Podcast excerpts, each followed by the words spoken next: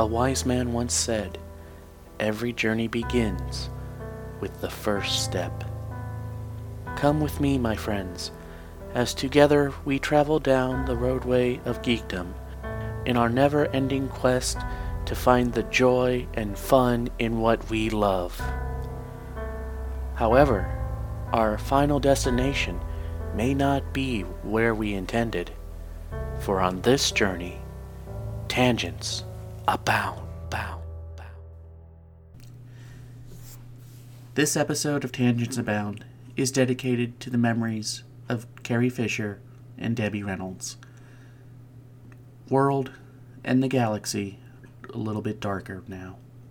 Also, our thoughts and prayers go to young Miss Billie Lord, for though we lost icons and a princess, you lost a mother and grandmother, and our thoughts and prayers go with you.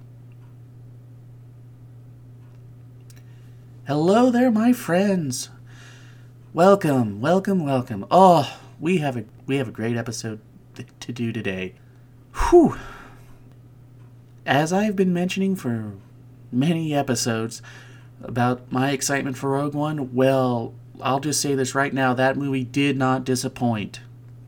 So, in a little bit, me and a buddy of mine, we are pretty much going to spend an hour and a half just gushing over this movie.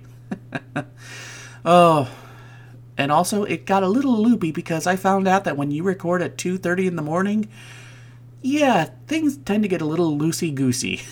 So that, uh, I had to do a little bit of bleeping, so...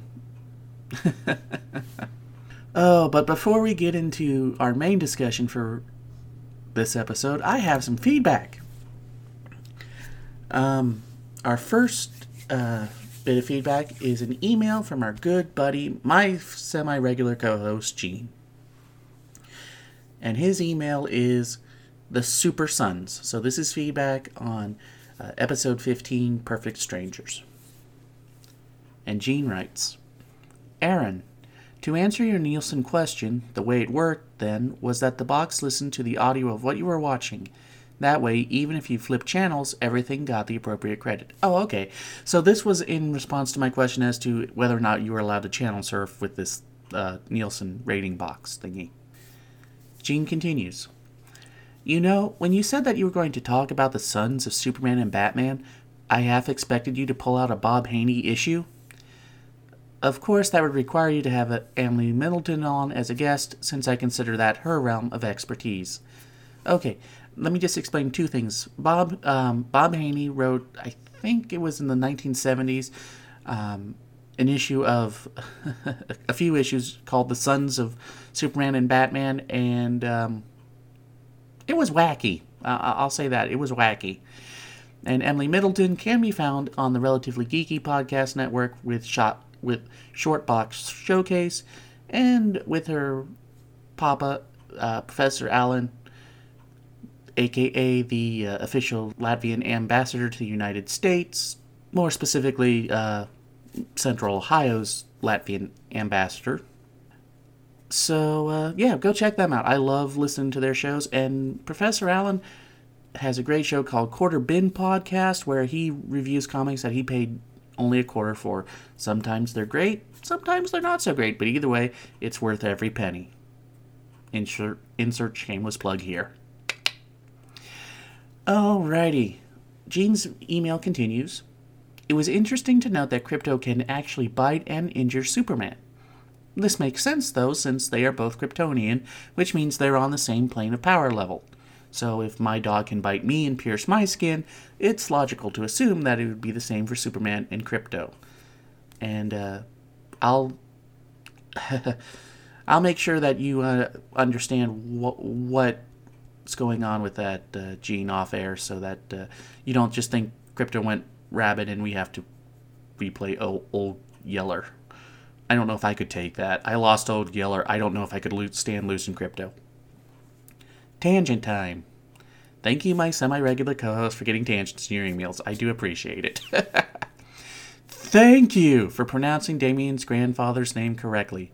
Nothing annoys me more than someone pronouncing Raz instead of Raish. Okay, people not calling it Walt Disney World annoys me more, but this is certainly number two on the list.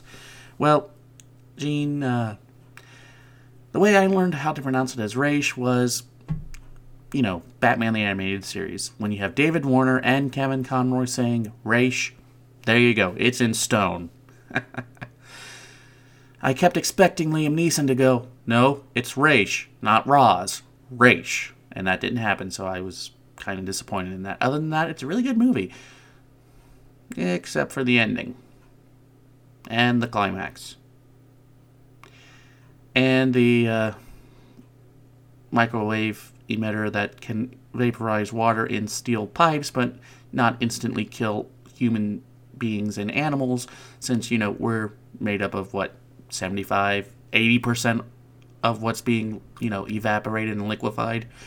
And wouldn't also that much microwave, you know, instantly radiate the entire city anyway? Uh, okay, comic books. We'll just go with comic books. Back to Gene's email. Back to the story at hand. If anything were to drive a wedge between Batman and Superman, it would be exactly this. Damian running unauthorized tests on John would certainly tick off Clark enough to bash into the Batcave. Not the w- best way to start off the new world's finest team. Well, that's because they're not the world's finest team, Gene.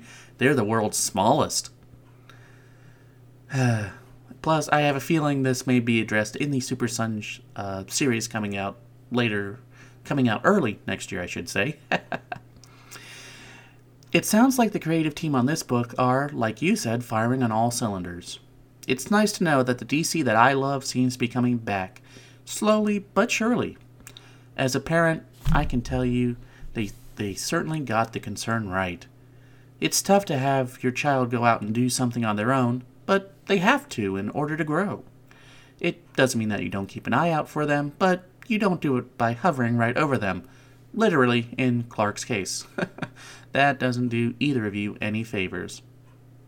Gene, your grateful semi-regular co-host. P S. This was the first time I've ever been called super cool or amazing, so please thank your sister for me. She uh, knows, she appreciated it, and uh, I'm sure you've been called super cool, at least by your little girl. Prince, and if not, Princess Kira, you need to call your dad super cool, because, you know, he's a great dad, and your mom is also a great mom, so like, give him a hug from, for me from your, uh, yeah, just give him a hug, okay? Oh, that was awkward. P P S, if you ever decide to cover Gargoyles, I'm in. I love that show. I think we can do that, Gene. I have some plans. I'd love to cover at least the opening pilot movie with you, because... yeah, it's just awesome. And, you know, if you could work to get a uh, fresh, young perspective on that, I'd appreciate it. uh, if we can bring more people into, you know, the nineties Disney afternoon, all the more so, because, friends, I recently discovered that in addition to Gargoyles being on D V D, there's Tailspin, there's Darkwing, there's DuckTales, and there's The Rescue Rangers.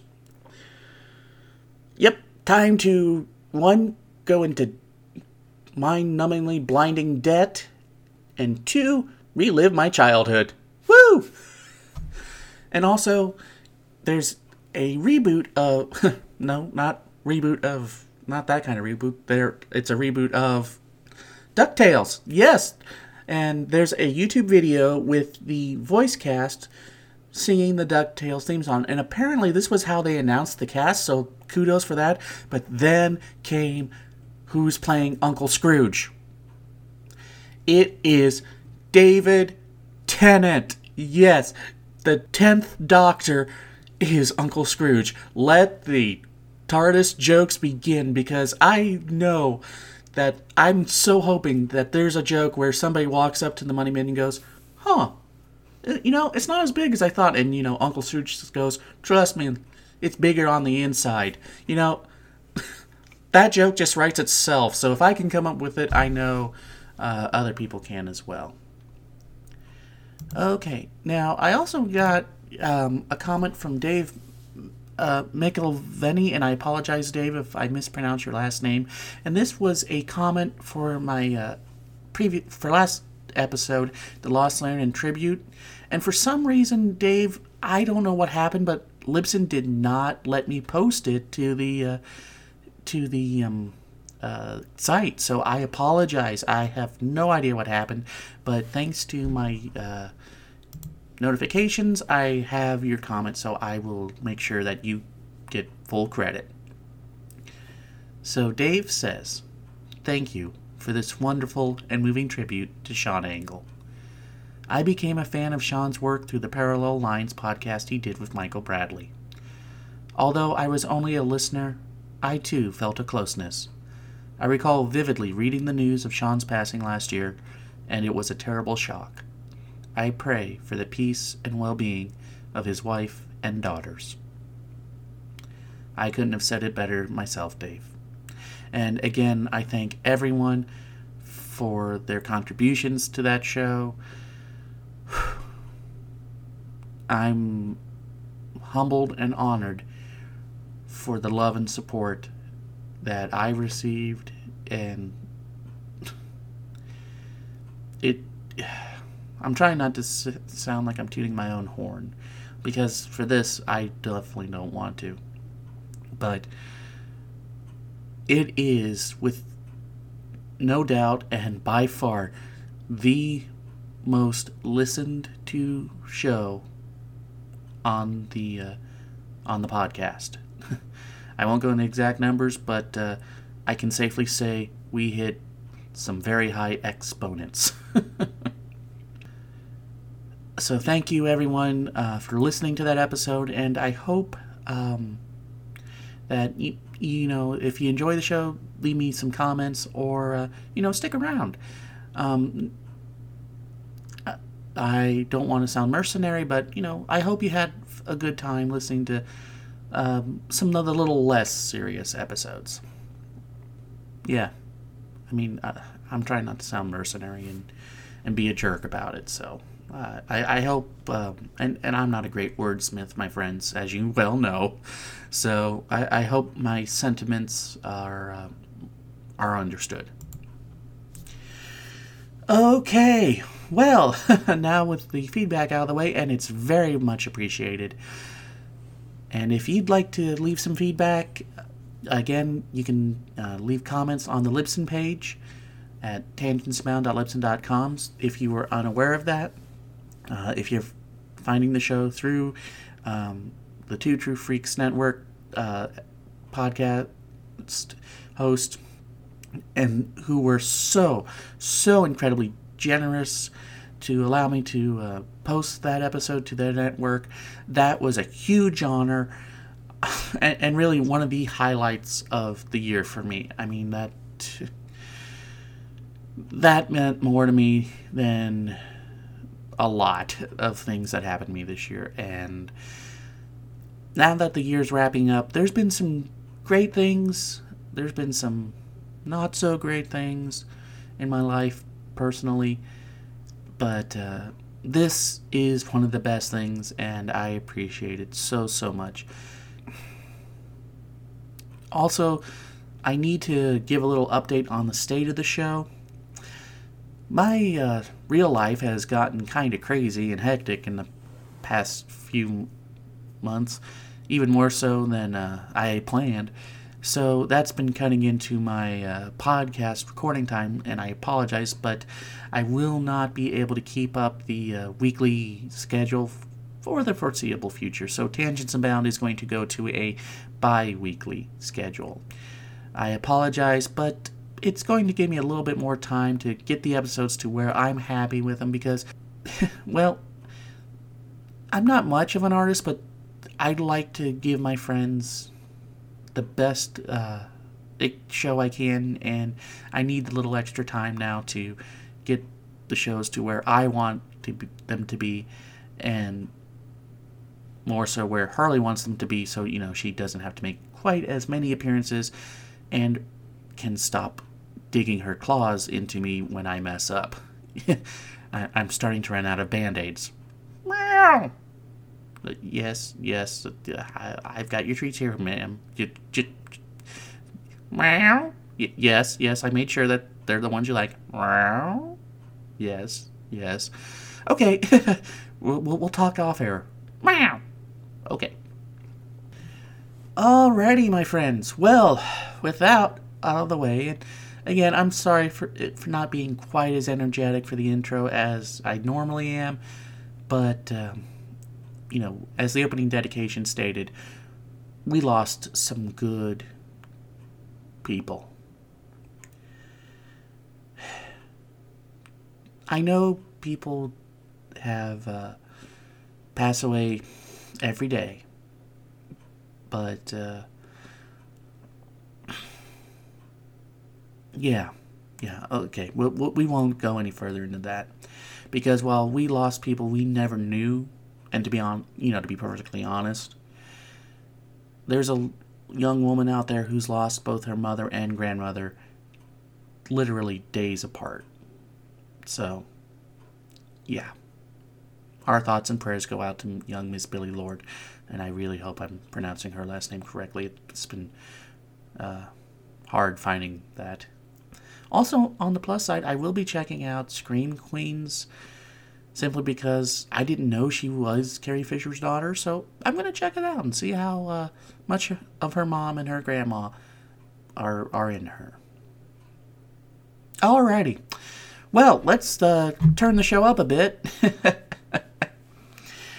So we'll be uh, right back after a short break, plug for a great show for a lost friend. And then when we get back, me and Scott McGregor will be talking Rogue One, a Star Wars story. Wow, I'm really glad I decided to pony up and take my wife to Italy for her birthday. The food, the sights, the atmosphere, it's all just so perfect. Too bad I had to ask if there was a comic book shop located at the Vatican. Uh, maybe it wasn't the brightest thing to do on her birthday, but granted, I'm certain I've done things way more foolish than that.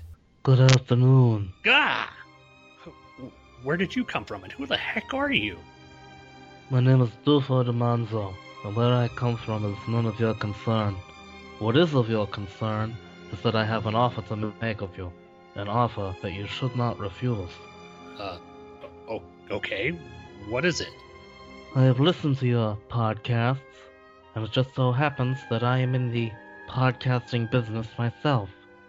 Someday I will ask a favor of you, one that I hope you will repay to me in good faith. When you do so, you will become a part of my family, and your show will prosper along with it. Oh, that sounds great. What do I need to do? You will know when the time is right. Until then, I wish you and your lovely wife the happiest of times in my fair country. Uh, oh, okay, cool. Some time has passed. And that does it for another episode of Just One of the Guys. Thanks everyone for listening, and I'll catch you all next week.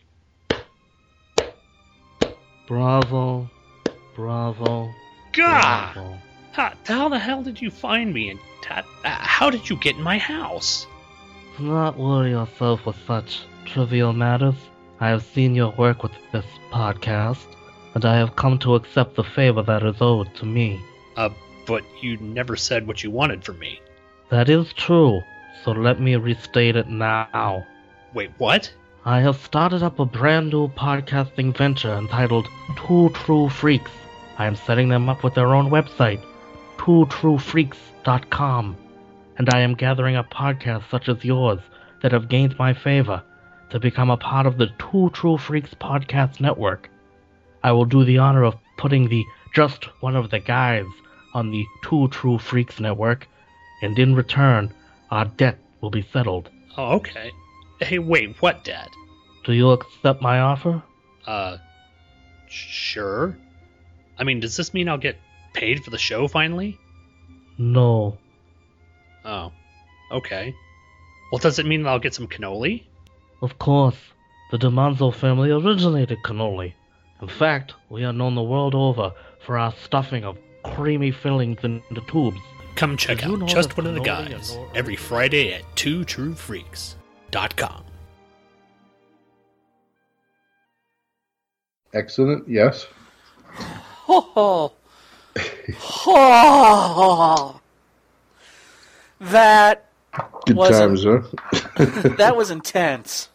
Yeah, it's very intense. It's, I think I'm still processing it. oh, we're we're going to be processing this till the D V D comes out, and then we'll be analyzing it frame by frame. Mm-hmm. I'm going again soon if I can possibly afford it. I know that much.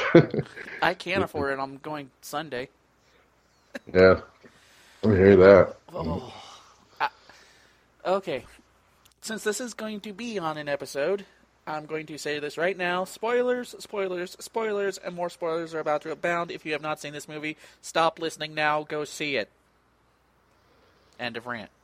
Good. That, that answers my next question, too. So. Oh, what was that? If this is going to be spoiler-free or not. Then oh, no, no, tape, no, no, no. Tape They're... my mouth shut now? Or we, I'd have to tape my mouth shut. No, it wouldn't be much of a podcast. Yeah, it's it's really good. Go see it. Okay, bye, Scott. Yeah, precisely. Oh, wow. First off, I did not think that it would tie into A New Hope that close, you know? No, pretty much uh, right on its doorstep, yeah. Right before, because it's like, pause here for the opening crawl of episode four. Yeah, well, while yeah. Leia goes, make, goes and makes the hyperspace jump, that's the opening crawl. Mm-hmm. Oh. Also, I love the new characters. I will never learn their names, and it appears I won't have to, with the exception of, you know, Jyn and Cassian. Yeah. Oh, Bold I, move. I didn't expect that. I, I figured most were, weren't going to make it, you know, like in the Dirty Dozen. Yeah, yeah I, which is pretty much kind of what this was in a way. Mm-hmm. I didn't expect it to end with everyone. No, me either. I, I, I thought Disney would be, you know, but it's smart. It's the smart play because, you know, it, it's going to feel like a real shoehorn to... to make the characters do anything past this one if they survived, because you already have the next nine movies set True. out for you. So. So, well, you know, they, they, could, they could have been off doing, you know, covert, covert ops stuff, you know. Yeah, which I would have been happy to see, you know, plenty more of. But yeah, they, they could have done, um, you know, a book series or comic series. I would have bought it, no question. Mm-hmm. Mm-hmm. Uh, I guess there was some kind of prequel novel to this film that helped fill in some of the gaps, which um, yeah. is kind of a pet peeve of mine. But yeah, uh, Catalyst. I mm-hmm. It's on my uh, queue. I haven't read it because I wanted to see the movie first. From what I get, it's the relationship between um, Galen, Krennic, and Galen's wife. And, uh, it's, and, okay. it's, and it's why Galen you know, decided to... go into hiding and not finish the Death Star. Right. No, I I can pretty much piece that together through the context of the movie, though, so that's oh, yeah. nice that it didn't, you know. Yeah, it's not one of those you have have to read this to find out what's going on on, like, Arrow Season two. Right. Thank you. So are we officially in show now? I mean, are oh, you... yeah, we've been in show. Oh, okay, cool. You know, you could, you're even looser than I am with the... Uh, the whole starting thing, so that's. that's oh, I'll, I'll probably record an intro. I always do, but right now I'm just. I, I just got back from the theater. I'm spewing. Oh, I know. I, that's. I, I was thinking about it. I'm like, man, he's going to be like on a super Star Wars rush. It's going to be like better than double caffeine coffee. And it answered. No, it, was. It answered questions we never realized we had, but now it's like, well, why didn't we ask these questions? Yeah. Like, why were there only like. A few Y-wings at the Battle of Yavin. This is why. Yeah.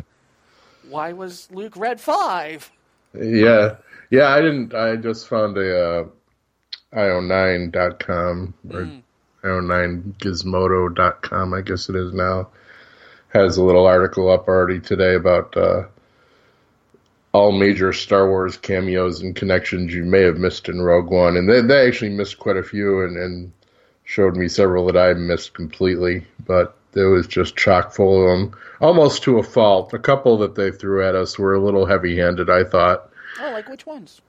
Uh, what, what are their names? Running into the, the uh, Cantina guys from... Oh, yeah. Yeah, Doctor Doctor Averzan and, and Pondo Baba. That was just a little... Yeah, that, that, I, I didn't mind the jug of blue milk sitting oh. directly in the middle of the frame of the, the shot. Yeah, this, yeah this, that that was how I knew they're being faithful. I'm like, blue milk! Yeah, but these guys got to get to Tatooine in like a week at this point. You know, I, I, I just, I'm not buying it. So, I don't know. I don't know where Jendu is in comparison yeah. to Tatooine, but and I'm feeling long? It's far. Yeah, and, well, hey, I mean, we, we fired off a beam that, you know, was traveled across the entire galaxy to wipe out a planet in thirty seconds. So, you know, wibbly-wobbly. Star Wars time is more wibbly-wobbly than a TARDIS. Yeah. Because should, shouldn't, Han and Leia, shouldn't Han and Leia have died on the Falcon before even getting out of the Hoth system from, you know, old age? Well, I, I have very few nitpicks. You know, that, that was just this very small one because I knew it was going to be chock full of, of good little Easter eggs. But oh, okay.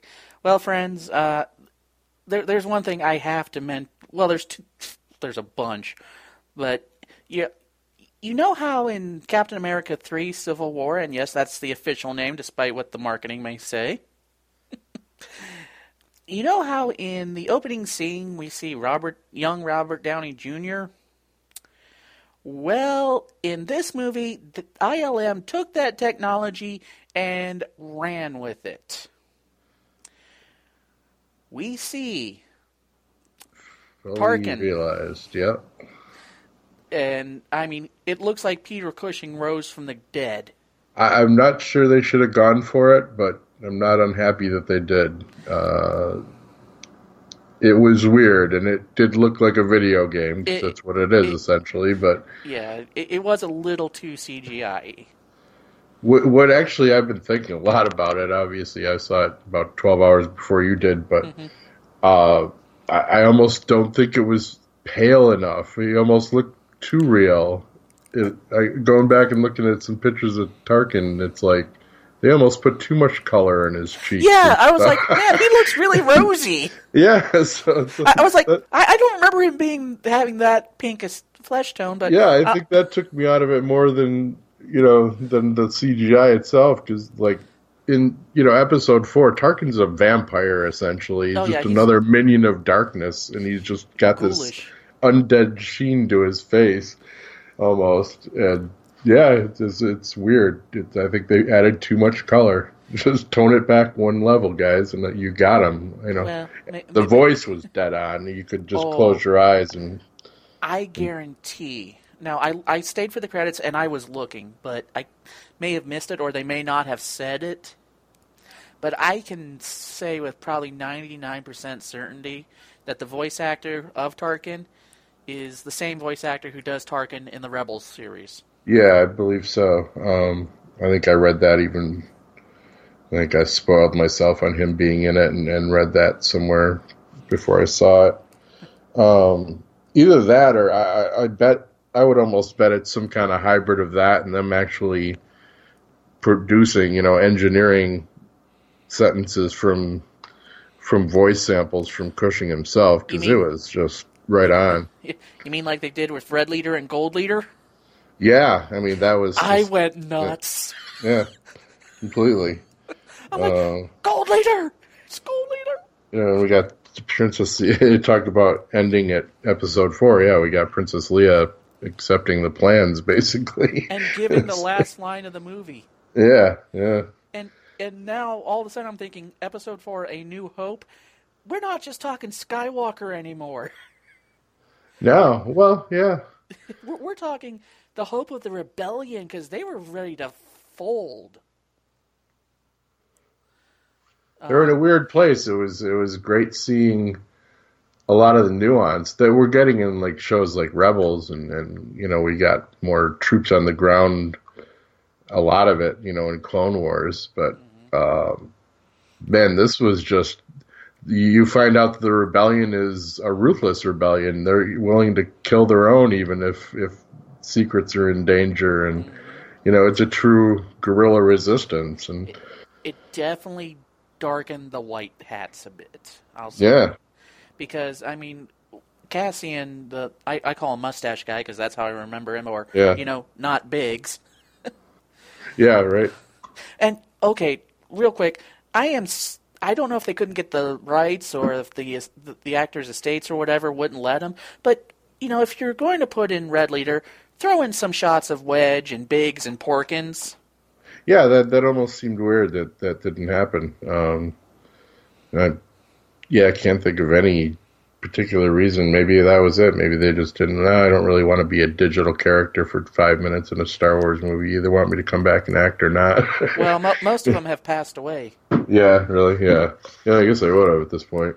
Uh, yeah, I, I follow um, like the Force dot net, and they mm-hmm. they'll post whenever uh, even the bit actors pass away. So I know we've lost a good chunk of uh, Imperial commanders over the last few years. I've been seeing a couple of those because the one guy that was on Game of Thrones was General Veers or something, I think. Oh.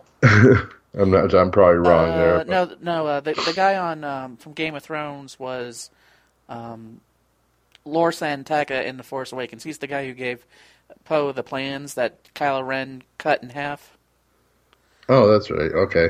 The, the, I was sworn there was another one on there that was just like random, you know, Imperial Commander number three. That I think it. I think it was uh, the guy who did play General Veers. The The bad guy from the Indiana Jones and the Last Crusade. Yes, yes, that's what I'm thinking of. Yeah, I don't remember remember his name, but uh, I just know him as that guy. Oh man! First yeah. tangent goes to me. Yay! Uh. Oh, they abound. I don't keep track. But uh, gee. The space battle. Oh, dude. Yeah, I know. Yeah, where do you even begin? You're just. You've got everything going through your head right now. Like you, you have this, this you have, oh my god, this. I'm still there too. You have dozens of TIE fighters. You have squadrons of X and Y wings. You have transports. You have you have the frigate Redemption, and apparently a couple other, you know, frigates. You've got blockade runners, and you have so many Rebels call outs with this thing. Yeah. Oh yeah. You and have, I didn't even realize how many. You apparently you can see the Ghost like three times. You can oh. see Chopper.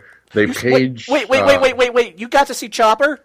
Uh, that's what I'm seeing in this art. No, I didn't personally. I missed him completely. No, but, no. Okay. Wait, where's this article saying Chopper's in? So it's i o nine dot gizmodo dot com. I can shoot you the link yeah, actually. Shoot, shoot, shoot that because yeah. keep forgetting I have the technology. Um, do do chat. So they seem to miss all the ones from the Clone Wars, but let's see. Uh, yeah, Doctor Evans and Ponda Bamba. Okay, Rebels. And they, they page Hera, General yes, Syndulla. General Syndulla. Oh, I'm yeah. sure Hope went ballistic. Oh, yeah. I'm, I can't wait to hear her thoughts on it. And I'm trying to get her on the roundtable we might do. Um, she's promised to at least record something for me. Because... Uh, Let's see. Yeah, finally, during the battle on Scarif, Rebel communications officer intercepts the signal about the battle and runs out to tell him on Mothma. As he does, on the left side of the frame, the Rebel's droid Chopper can be seen rolling along. So it's like, okay, blink okay. and you miss it. But oh my god, if that, yeah, I, I, I'm going to be looking for that now. And the There's Hammerhead of... cruiser is well, the it... cruisers that they. They stole for the rebellion. You first and you first see the Ghost outside Yavin four when Jyn and Cassian get ready to go to Jedha. There's a wide shot of the outside of the base and the Ghost. Well, that's good. We know at least the Ghost and Chopper make it to episode four. Yeah. And come on, Jimmy Smits as well. Ma- making... well maybe I, I guess I could have. Well, I was joking with Honeywell about that because I'd seen the the one article that said, "Oh, this might be the Ghost and." in this photo, so I got a little spoiled on that one. I'm just like, well, that would be an easy way to knock off the Rebels cast, you know, and not have to explain where they were in the original trilogy. They just died at the Battle of Scarif. Just boom, there goes the Ghost. Oops. But thankfully they weren't that cruel. And it finally explained why, oh, you know, one little proton torpedo blew up the Death Star. Yeah. It was intentional. It was a fuse. It's almost... Wow, it's it's almost it's like the death of a forty-year-old meme, man. It's uh, I don't know if the nerd community can handle it, you know, because they're just like, well, those idiots in the Empire just don't know how to build their space stations. Like, yeah. Nope, it's sabotage, sabotage, sabotage. Yeah. So I love it. Yeah, I mean it. It made sense. I don't think it ever needed to be said, but it's just kind of cool that they bothered to say it. You know. And, and I'm so happy we got to see General Dodonna. Yeah. Because everybody was like in the trailer, where's General Dodonna? Why isn't he on Yavin? Yeah. He should be there. Uh, I just uh, got to see a lot of different, you know, planets than we usually do in the movies. But yeah, I mean, Honeywell, you know, literally just uh, like screamed out loud when they were doing all the planet names and Yavin four came up. And... Oh. I should have. I wish I could have been there for that one. Uh, we we had to drive through a blizzard to get to our showing, but there were some troopers out. There were a good uh, twenty, twenty-five people in our theater, um, which probably normally would have been filled, but that was all right because we got the two lazy boys almost right down in front. And oh yeah, my theater just in the theater, the nice theater we go to just installed those. Mm-hmm. Oh, I was like. Our row, somehow, I was like, they they had it as reserved seating, so I was like, the only, and well, there were six of us, and I didn't want to break any of us up, so the only row I could find was like the fourth row, and I'm like, oh, I, I hope this isn't super close. It, we got literally, I somehow lucked into the best seats in the whole theater. We were dead center nice. Of the screen on these big lazy boys, and I'm like, ah, oh, dude. Oh. And we can't not talk about him. Yeah. Oh, yeah. I mean... we First off, I I was wondering, why is he in the back to tank? Why is Vader in the back to tank? I'm assuming that's going to be in the, one of the novel, the novelization of it. I'll probably go into that a little more. You just figure maybe the organic stuff needs a little recharge every now and then. He's got to come out of the suit and ooh, yeah, that's a, that's a good. You'd theory. Want to bathe him every now and then. You'd yeah, think Vader yeah. would want to get in the nooks and crannies occasionally. Yeah, that. Uh, that you know, a little soothing out. I mean, he's supposed to be big and imposing, but not necessarily B O imposing. Uh, don't need to rule by. By bad hygiene. I, don't think I, I like I like that theory. Mine mine is this takes place right after that season two Rebels finale, mm-hmm. and he's recovering from the battle with Ahsoka. Yeah. It hasn't been a force choke all along. It's just been body odor. That's, that's how he takes people but out. But yes, we did get a fo- force choke in this movie. I was so happy. Choke on your aspiration, and even yeah, like a Schwarzenegger type line with it. Oh, so, I know. It was like, don't choke on your aspirations. aspirations. And I'm like, yes. And then the airlock scene. Yeah. Just, it's all friends. Since you you know what I'm talking about, because it's a completely dark hallway. You see a bunch of rebel troopers. You immediately. Then all you hear is the breathing. And I'm like, oh, turn on the saber, turn on the saber, turn on the saber. It's like the deleted scene to the beginning of episode four, basically, and it's badass beyond words. Oh, yeah. Oh, yeah. I just, oh. And he's using force powers. We've never seen Vader, you know, on f- film use. We've yeah. seen him use stuff like this in Rebels. But... I mean, he threw one guy into the air, held him against the ceiling, and just shoved his saber right through him. Yeah, and just then sliced him. Yeah, it was completely badass. Uh, and it know, was even a little off-putting. Um, the friend I went to see it with was like, I, I kind of miss slow Vader, though. That was slow Vader. So it's like, yeah, he was. He was just slow and an unmovable, you know, unstoppable object. But he was slow. Yeah, he, you know, he, he, he was a running to... He yeah. wasn't cruising through these guys at top Jedi speed. Yeah, he, he doesn't need to anymore. He yeah, just, he, he was just striding through it. Takes his time, you know. You know, and actually, I'm thinking that guy on the ceiling, I don't even think he slashed. I think he just held his lightsaber up and kept walking. Yeah, probably just like, yeah. Yeah, that's one I'm going to need to replay many times over when I someday own the Blu-ray. uh, that, I'm sure that's going to be a GIF somewhere. Mm-hmm. And now let now, just so much good stuff. Jyn was a great character. You you got into her head. You realized bad stuff had happened to this girl.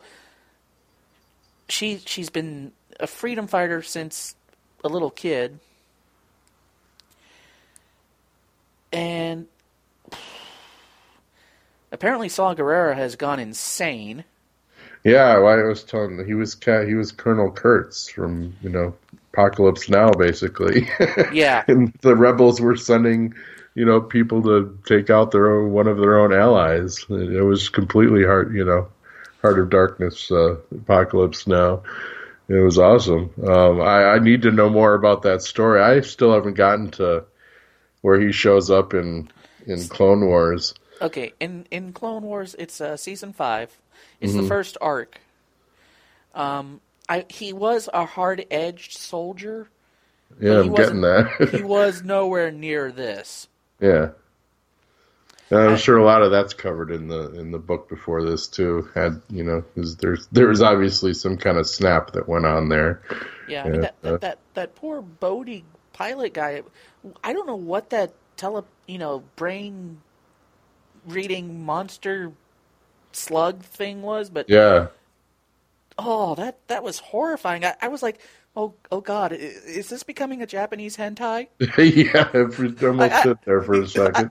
I, I, uh, I, could, I could see this becoming a porn. I really don't want yeah. that. But, no, you know, it, it looked like it, it was a Star Wars monster, though. It was a it was definitely a Star Wars-y monster, I thought, you know. But, you know, we've obviously both watched too much anime for that to not at least enter our heads. Oh, and... could we say that this may be the darkest Star Wars movie? Certainly got the highest... well, I mean, I don't know if you can count body counts, because they all have battle-y stuff going on, you know, and, and minions dropping by the dozens.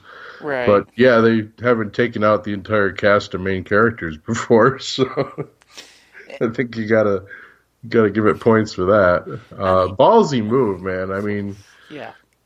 And, and maybe Disney might shoot themselves in the foot when this thing makes two billion dollars or something, and they were like, well, a sequel probably would have made us also another two billion dollars.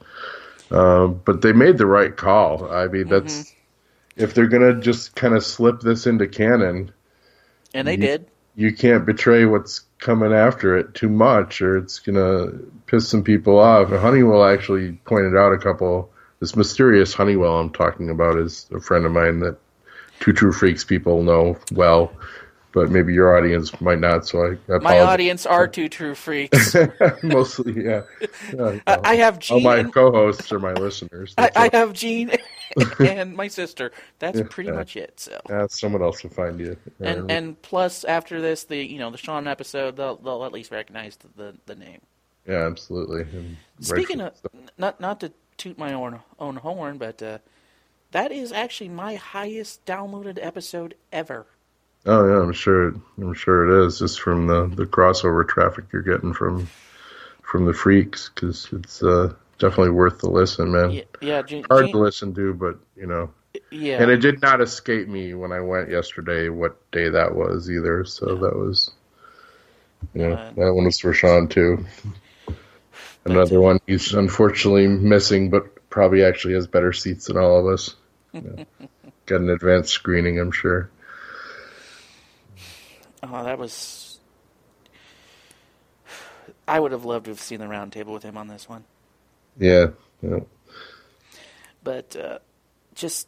Th- there's too much to talk about, you know, and just, you know, twenty minutes of... Yeah, you got to rein this in, man. This is your party. Um, I'll oh. just babble like you are. I'm, I'm yeah. still on high from it. And, uh, and, and we got... Ben Kenobi references. We got, you know, I have to go get this old friend of mine. I'm like, oh, okay. I feel kind of weird about how much I enjoyed this as opposed to, because one of my big gripes about Star Trek Into Darkness, I know completely different people, franchise, et cetera, But one of my gripes about that was kind of the heavy-handed way that they threw in the fan service and like, oh, look, here's Harry Mudd's ship, and here's a tribble, and the tribble's going to be magical and save the day at the end of the movie. Spoilers. Oh. And uh, I just thought it was done badly there, but it was, for the most part, done very well, and I just, maybe it's because I lean a little more Star Wars than Star Trek, but... Well, you know, I, I don't mind Star Trek Easter eggs, but, but when you have yeah yeah magic tribble blood, you know, magic cl- uh, magic human blood that brings people back to life. Uh, well, let's not, was, let's what not was talk. Nice about it.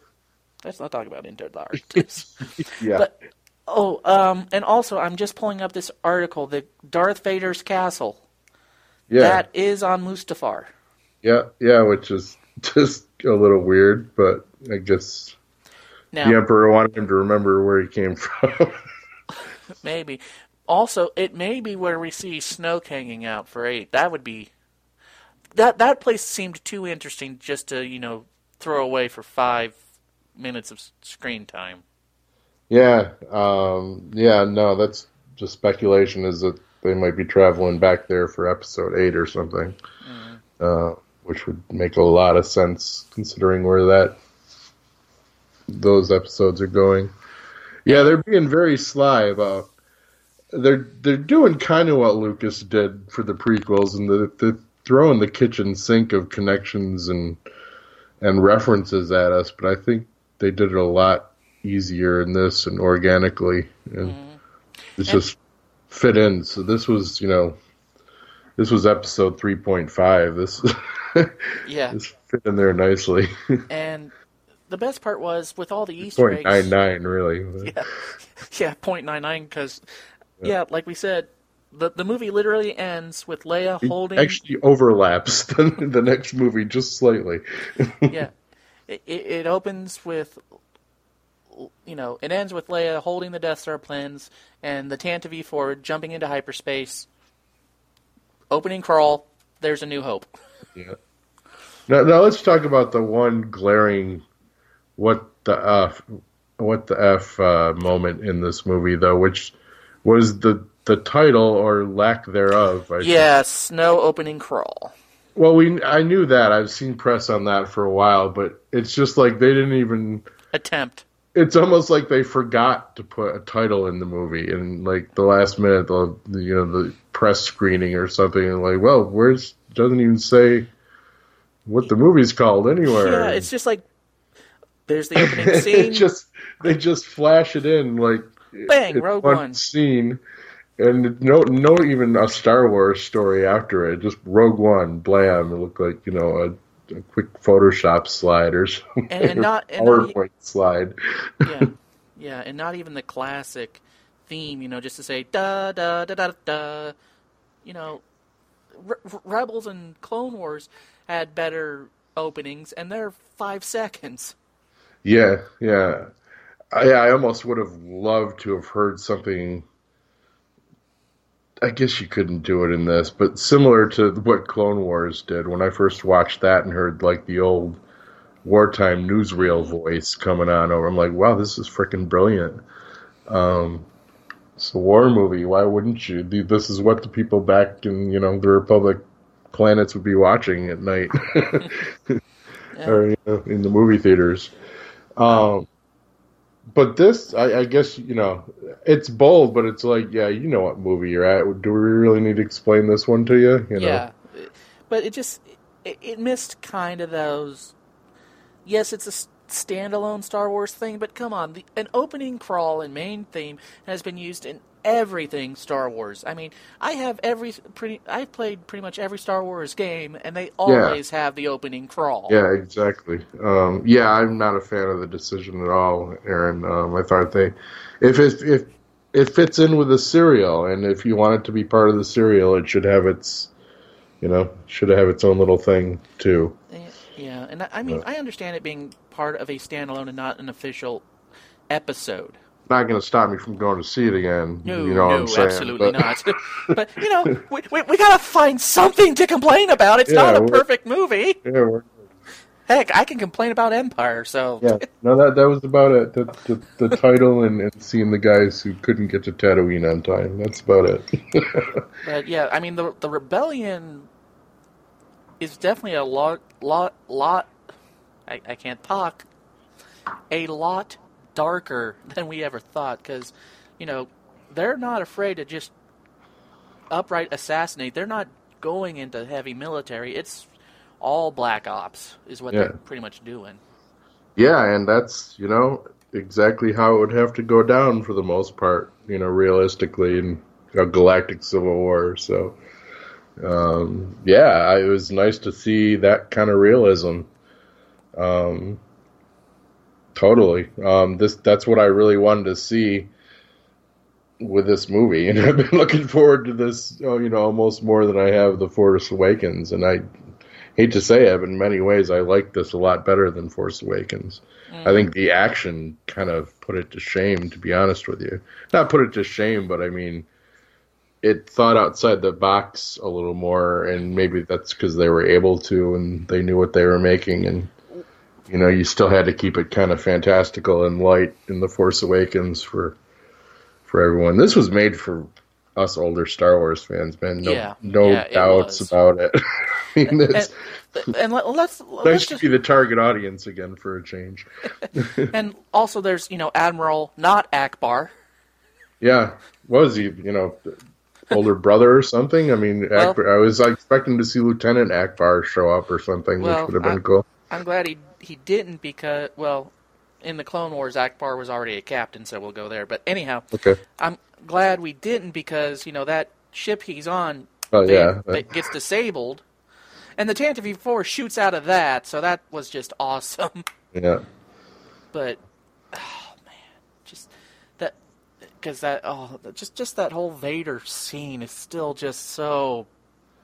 Just the space battle is worth the price of your ticket, oh, folks. Oh, I mean, absolutely, no and doubt about it. If you watched that ten minutes of the movie, you'd be very th- happy, people. This was a better space battle than uh, Return of the Jedi, and that was my favorite.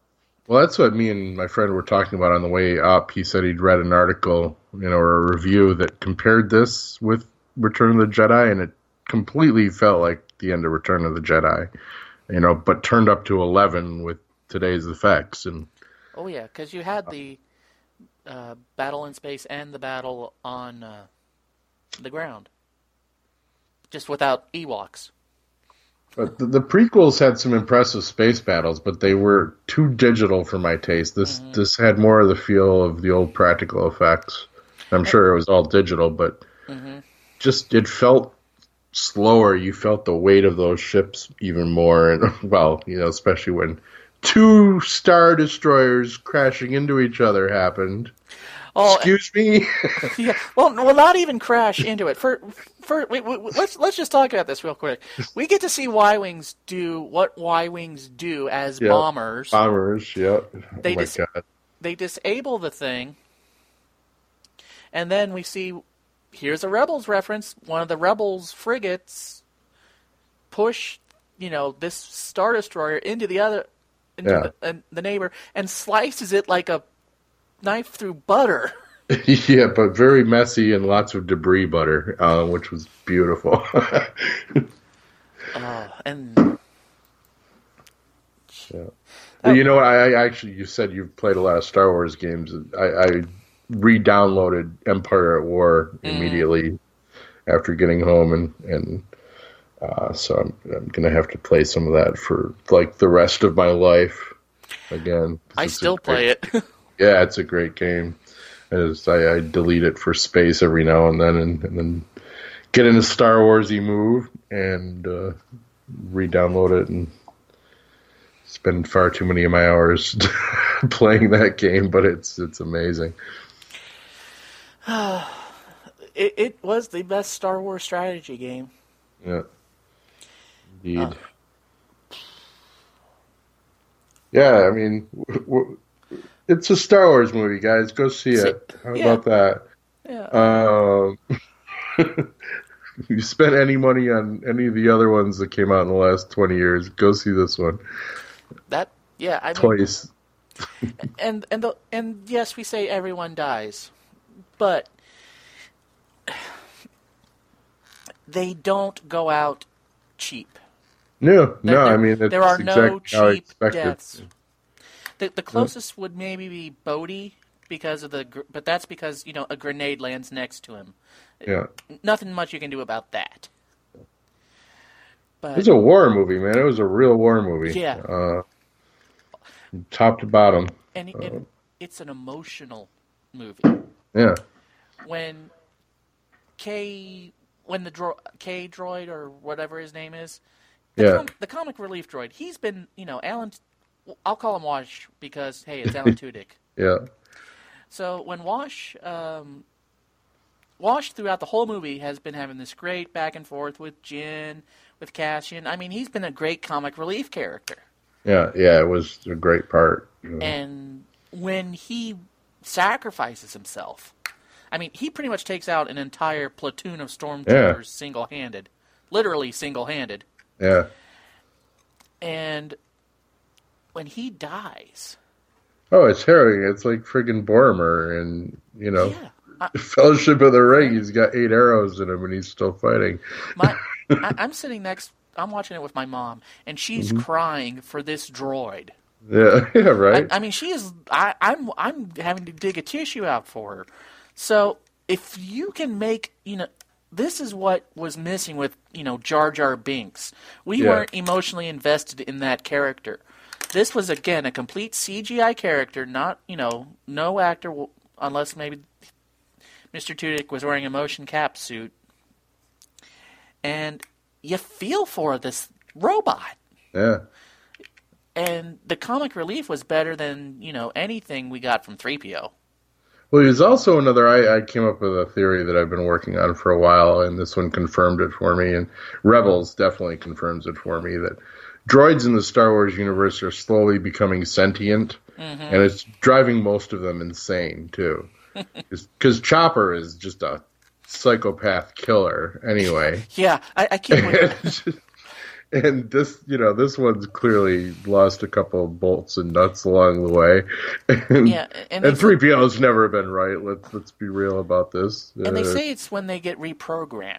Yeah, let's, let's put those restraining bolts on them all the time, and J- Jawa's zapping them. That's got to do something to you. And you know, it's just. When you get start getting into artificial intelligence like that, you know, mm-hmm. and I, I hate to turn this into a Star Trek podcast, but one of the few things I loved about Voyager was how the Doctor, you know, this hologram is pushing to be real in a better way than Data ever did. Yeah. Because Data's like, oh, I want to be human, I want to be human. The Doctor was happy being a hologram. He just wanted to be recognized as a person. Yeah.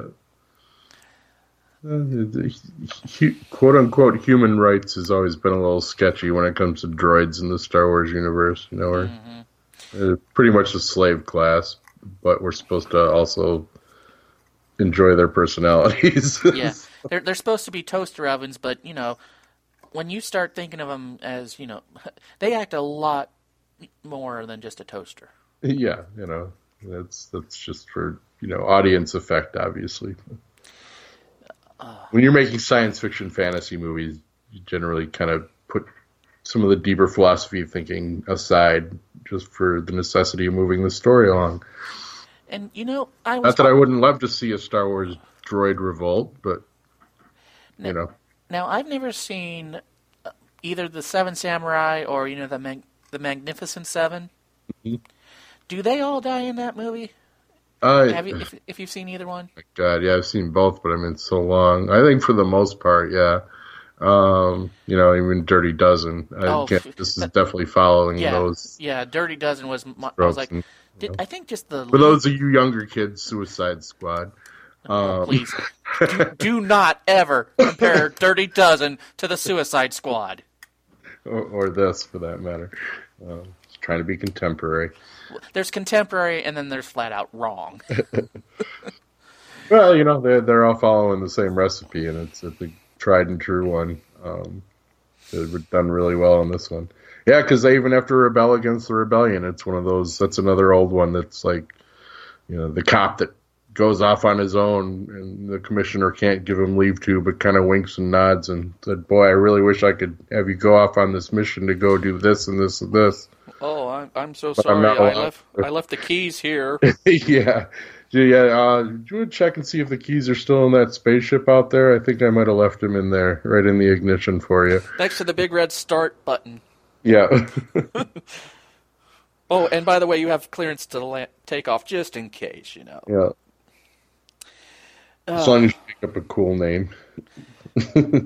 But now I'm thinking, you know, like in Empire when, you know, Red Squadron becomes Rogue Squadron. Now I'm thinking, are, were they named after, you know, this crew?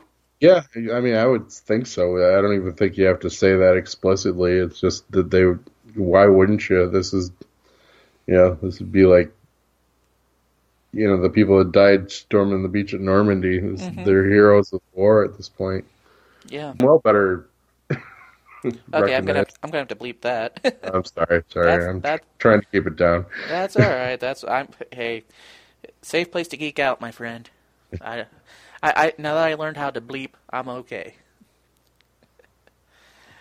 Oh, just. So they name dropped the Wills in this. That yes, happened. Yes. Yes. Guardian of the Wills. I can't even do my holy bleeping bleepings in this now. Bleep, bleep, holy bleep, bleep, bleep, bleep, bleep, bleep. Exactly. If you listen to any of my podcasts with the bleep on, there wouldn't be much to listen to. Uh, I'm not even yeah, going to make a joke uh, on that. That was pretty much our first almost get out of our seat and cheer moment, or, you know, one of them. Yep. Uh, I-, I can imagine. They just say what I think they said. Yeah. You're like, no, they didn't.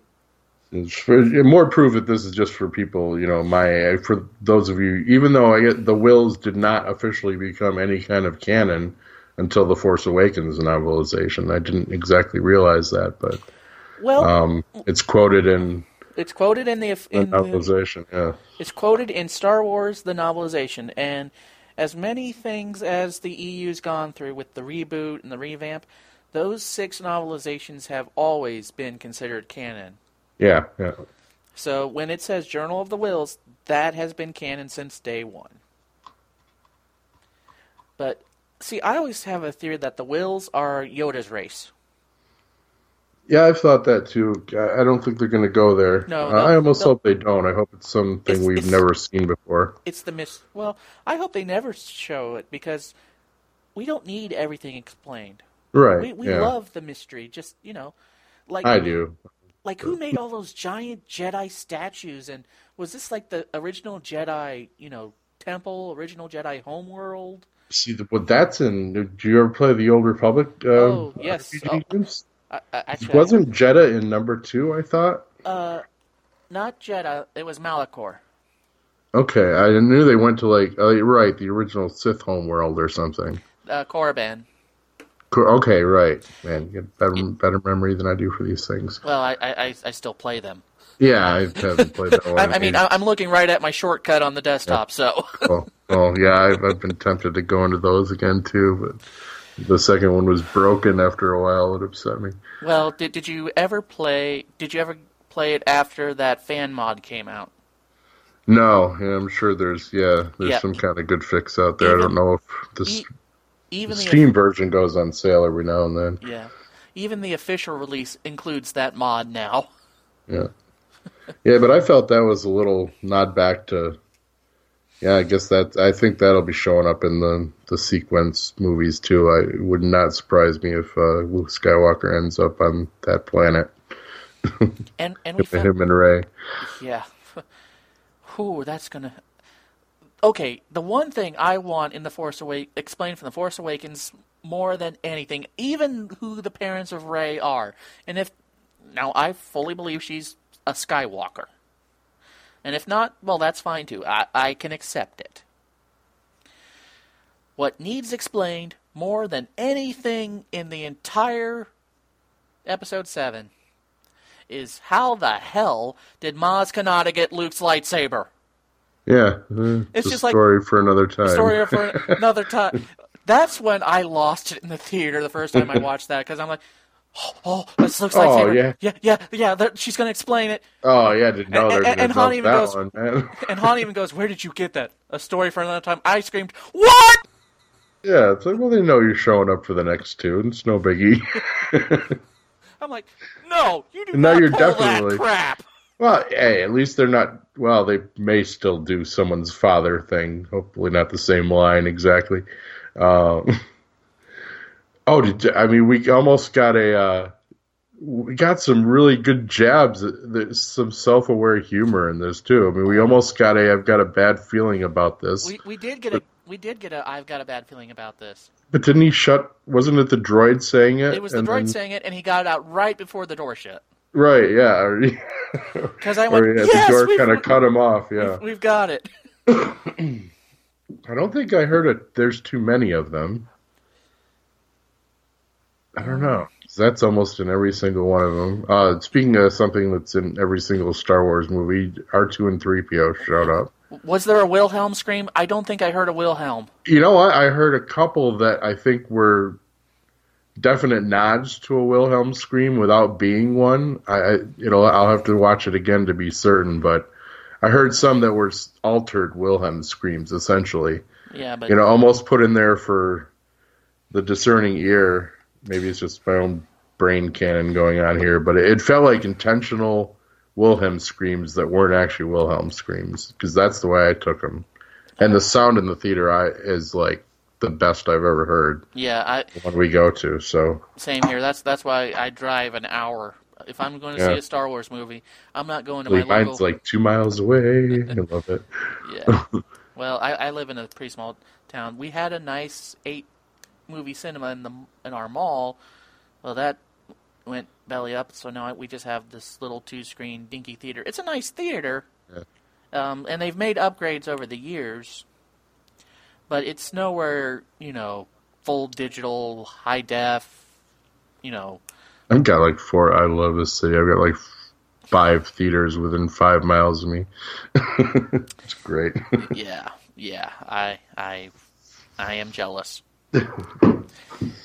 And, you know, And it's not, and I, again, there were so many callbacks to Rebels, to Clone Wars. In fact, I was even thinking of the very first episode of Clone Wars where Captain Rex is saying, you know, don't worry about us, sir. The mission comes first.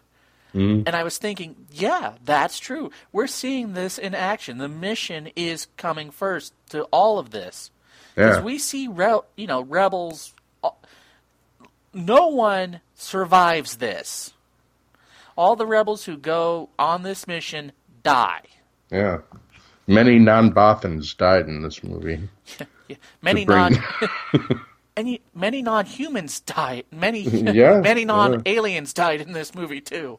Yeah, there wasn't a huge number of aliens in this, but the ones they had were very effective, and we see they were part of the team, and there were some great looking Rebel alien characters in this, mm-hmm. even though you never really got to know any of them, but um, they're hard scrabble fighters. I just, I wanted to see a Wookiee tear some stormtrooper's arm off. I will never be happy until I see that. Yeah. We keep getting teased with it, and the one, the one time, the one time we had a pretty legitimate excuse for it. Yeah, yeah. After, they were apparently going to go there. They after were apparently... Han, and we didn't get it. Yeah, they apparently there was a draft that he actually did that, but they, I don't know, all of a sudden they decided you can't make people lose limbs in Star Wars. I don't know how that happened. Uh, yeah, uh, let, let, let, let, let's think here. Yeah, Luke, we didn't get one in this Anakin. movie either, really. Uh, I don't think anyone lost a, an we, extremity we did, in this one. We did see the, you know, the glowing cuts like we see in Rebels, but yeah, I don't think we saw any, you know, mutilations. Yeah. yeah. Which will, but just... Yeah, for, for the good old days of dismemberment. yeah. Oh. But just, oh, just, and Vader, when he was striving through that, you didn't even need, the, the, the Imperial theme was not playing. It was just Vader's breathing, the lightsaber, and the guys screaming. That's all you needed. There, I don't even yeah. think there was any soundtrack playing during that scene. I really like the score, and I don't know if the friend I went with said he wasn't a huge fan of it, and it wasn't Michael Giacchino, was it, that did yep. this one? Yep. Yeah. Now, he also did the Star Trek, the new Star Trek scores, right? Mm-hmm. Yeah, I, I like him. I bought the uh, soundtrack, and I was listening to it on the way to the theater. I've been listening to it all day. And it's it's a subdued score compared to what we know, but it fits the tone of the movie. I didn't think this was subdued at all. I thought it was well, very worthy of an action. Well, I had to keep it turned down, so... So, because I was at my work computer. Oh, I, no, I, I meant I meant for Star Wars. I'm sorry. No, yeah, so I, I, I don't know if it was subdued or not, but mm. from listening in the movie, yeah, it was it was Star Wars through and through. And I'm glad because, you know, I hate to say it, but there'll come a day when John Williams will not score a Star Wars project. Yeah, sadly. Um, so we need this... a, we need a worthy successor. Yeah, yeah. And what I liked about it, it almost seemed it almost seemed self-aware, almost in a humorous way, this score, in that he kept going up to certain points that you recognized from the the Williams scores, and then he veered away from them at the mm-hmm. last second. I don't know if maybe I'm just imagining that, but no, that that was probably intentional. He, yeah, yeah. Well, I'm sure it was intentional. I just don't know if I, I assessed it correctly or not. But yeah, every once in a while. It's like you go up to the crescendo of some of the main themes in the Williams scores and then just do something a little, you know, off to the left or the right of it. And I thought it worked out really cool. Mm-hmm. Um, it was an homage without being a copy, you know, in a way. Which you have to homage Williams. You just, I, you cannot really do a mm-hmm. Star Wars movie without a Williams-esque score of some kind. Mm-hmm. And, you know. As you said, I think they're they're preparing us for that. Yeah, the and, day that's going to come. And if it's not uh, Kevin Kiner, who's been scoring Clone Wars and Rebels, who, you know, that season two theme f- finale from Rebels between the Anakin and Ahsoka fight, that is.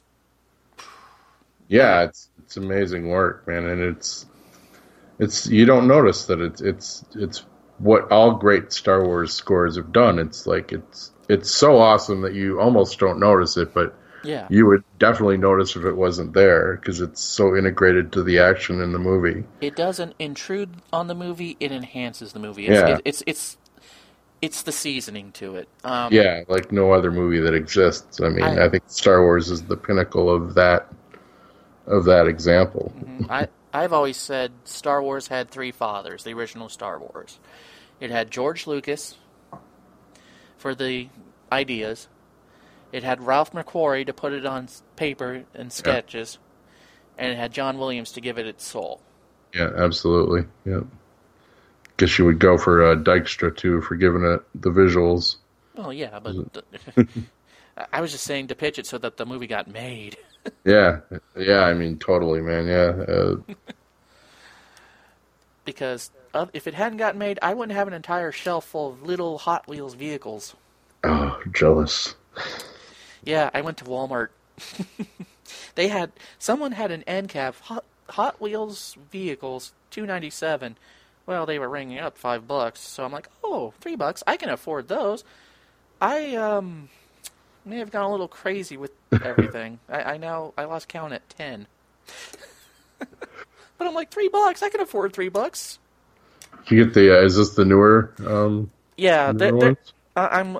They're about I'd say four, maybe five inches long. Chris, yeah, Chris just got a Grievous one or something, like a Grievous bike. Oh, okay. The, the, the, the okay, yeah, those are the vehicles that are designed to look like the, you know, have character traits of the mm-hmm. characters. No, these were uh, just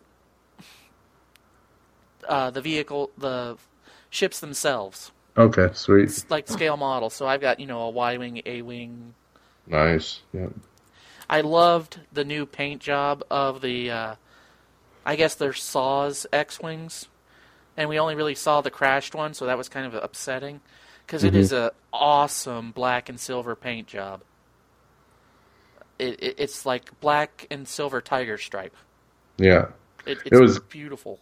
It was good seeing the old X-Wings again. I, I don't know if I was a huge fan of of the rework of them for the uh, Force Awakens. It took me a long time to just get used to the, the way the wings opened up, like those half wings, yeah, and one behind the other. It, I'm still not a hundred percent sold on them because you know you spend thirty years playing yeah. with, playing with these and flying them in video games, both flying them and shooting at them. So you you know what they look like, inside and out. Yeah, yeah, it's just. And yeah, that's the only problem with any of these films is I just I cannot divorce myself from the, the ten-year-old boy and seeing the first one for the first time, so I never know if I'm giving any kind of objective review or not, but and, I don't really care. And we shouldn't. These, no. I mean, Honeywell said it best. These movies are for ten-year-olds. Once you lose the ten-year-old audience, you lose Star Wars. Yeah. I just never chose to stop being a ten-year-old, so they still work for me. Oh, yeah. But you know, I was sitting there thinking now, and I and I went to the movie with a, with my friends and their two kids who, I, as my treat, I bought them all tickets because they're big Star Wars fans. Mm-hmm. Still trying to con- and I'm I'm I'm working on. The, the little guy is about nine, and he loves all of it: Clone Wars, Rebels, everything. His older sister somehow has decided to hate Rebels, so I'm working on that. she, she loves Ahsoka, but she hates Rebels, but I'm, so I'm trying to work that. Anyhow, the, I'm sitting there watching it, and on the way home, we're just talking about it. I said, because I'm thinking, you know, is this movie maybe too mature for this, you know, for this audience, for, yeah. for, for the kids? Because, but, no, they enjoyed it. They didn't like that everyone died, though. Yeah, they didn't like their heroes dying, but you know, I think that's a good lesson for them. Yeah, it's they, the one which we try to teach people every you know Veterans Day in this country. So why the hell not? You know, and um, Memorial Day, I should say. Actually, yeah. Well, every day should be Memorial and Veterans Day, but for people, oh, who, yeah. and, and for any person in a service, whether it's military. Or, you know, emergency service. Sorry. No problem. I can always edit. For anyone who's ever in a, you know, military or emergency service, you know, they they always deserve respect. And I always oh, try yeah. to give them, give them the best. My point is, though, I think oh, I yeah. probably, and before I actually grasped as a child what our own military had been through, before I had any significant history classes, mm-hmm. you know, under my belt, that's probably the first way that I, I learned about heroism to that degree. It was a movie like Star Wars or, you know, old World War Two movies that I'd catch on T V. You know, these weren't were real people to me yet, but I, I learned the lesson of, you know, believing in something strong enough you're willing to die for it from probably said popular culture before before I even learned through a history class. So oh, it's important. Cool. I think I I I'm not a father myself. I, I've been with a few women that, you know, have had kids of their own. And I've accepted them. And I've had a stepson. Um, it's funny. I was with a woman a few years ago who had like a ten-year-old boy who I, I wanted to like, you know, oh, it's like, here's my chance to mold a young mind to a nerd, you know, like me. We we, we are the dark side. Yes. Come, we have cookies. And uh, he already loved uh, Clone Wars at the time. And so I'm like, oh, well, here's my opening. I'm like, you know, David, I'll sit down and watch, you know, the first three Star Wars movies with you. I have them right here on D V D. And he just didn't want to, like, those are old people movies, you know. Like, but this is where it came from, man. You love this show. Don't you want to see where this came from? also, also, I, I just hear um, that example Chris Henning, uh, Chris, Hair Metal Hero said where, you know, uh, who's Christopher Reeve? And his wife just looks at him, you have failed your son. oh, that I loved that episode on Back to that little thing on Back to the Bins. That was that was a nice nice little touch. But uh yeah, I don't know. It was a little rough for for real younger kids, I think. I think it was adequately rated yeah. P G thirteen. Although there's no There's death, but there, there's it's all Star Wars death still, you know. Yeah, there you still see the blaster shots, but you know we do see a couple like very the, brutal though, very oh, you know yeah. unforgiving, and said people don't always die well, even though they're dying for a good cause. Yep, and we see you know like the one rebel soldier guy, he gets shot, and he's you know trying to drag his buddy, and then you know it, he gets shot, and it, it and you know then he. stumbles off into like an alcove or something in the base. And Tarkin's a jerk. Yeah, uh, I, mean, I guess I mean, wh- maybe. Why did he blow up his own base with all these, you know, art, you know, m- military archives of? Well, secret- and that, uh, yeah, at that point though, didn't he? He didn't realize that they transmitted it, did he? Because was I think I took it as he was trying to destroy it, so they couldn't transmit the plans. Yeah, but still, send some TIE fighters and just shoot the communication tower. yeah, yeah. You, you have a base full of your own troops. But again, that just shows you know he views Imperial troops as disposable. Oh yeah, always. I mean, uh, you know, plus it was an excuse to see the, the main ignition sequence again, so I'm not going to complain too loudly about that. we, we see it blow up Jedha, that city, and I think it, it eventually expanded to taking out the entire continent. 'Cause you Probably, see, 'cause yeah. You, you see, like, rock being thrown into orbit. Yeah. Yeah, there's going to be some nerd nitpickings that one. It's like, oh, Alderaan was the first test. What the hell is this?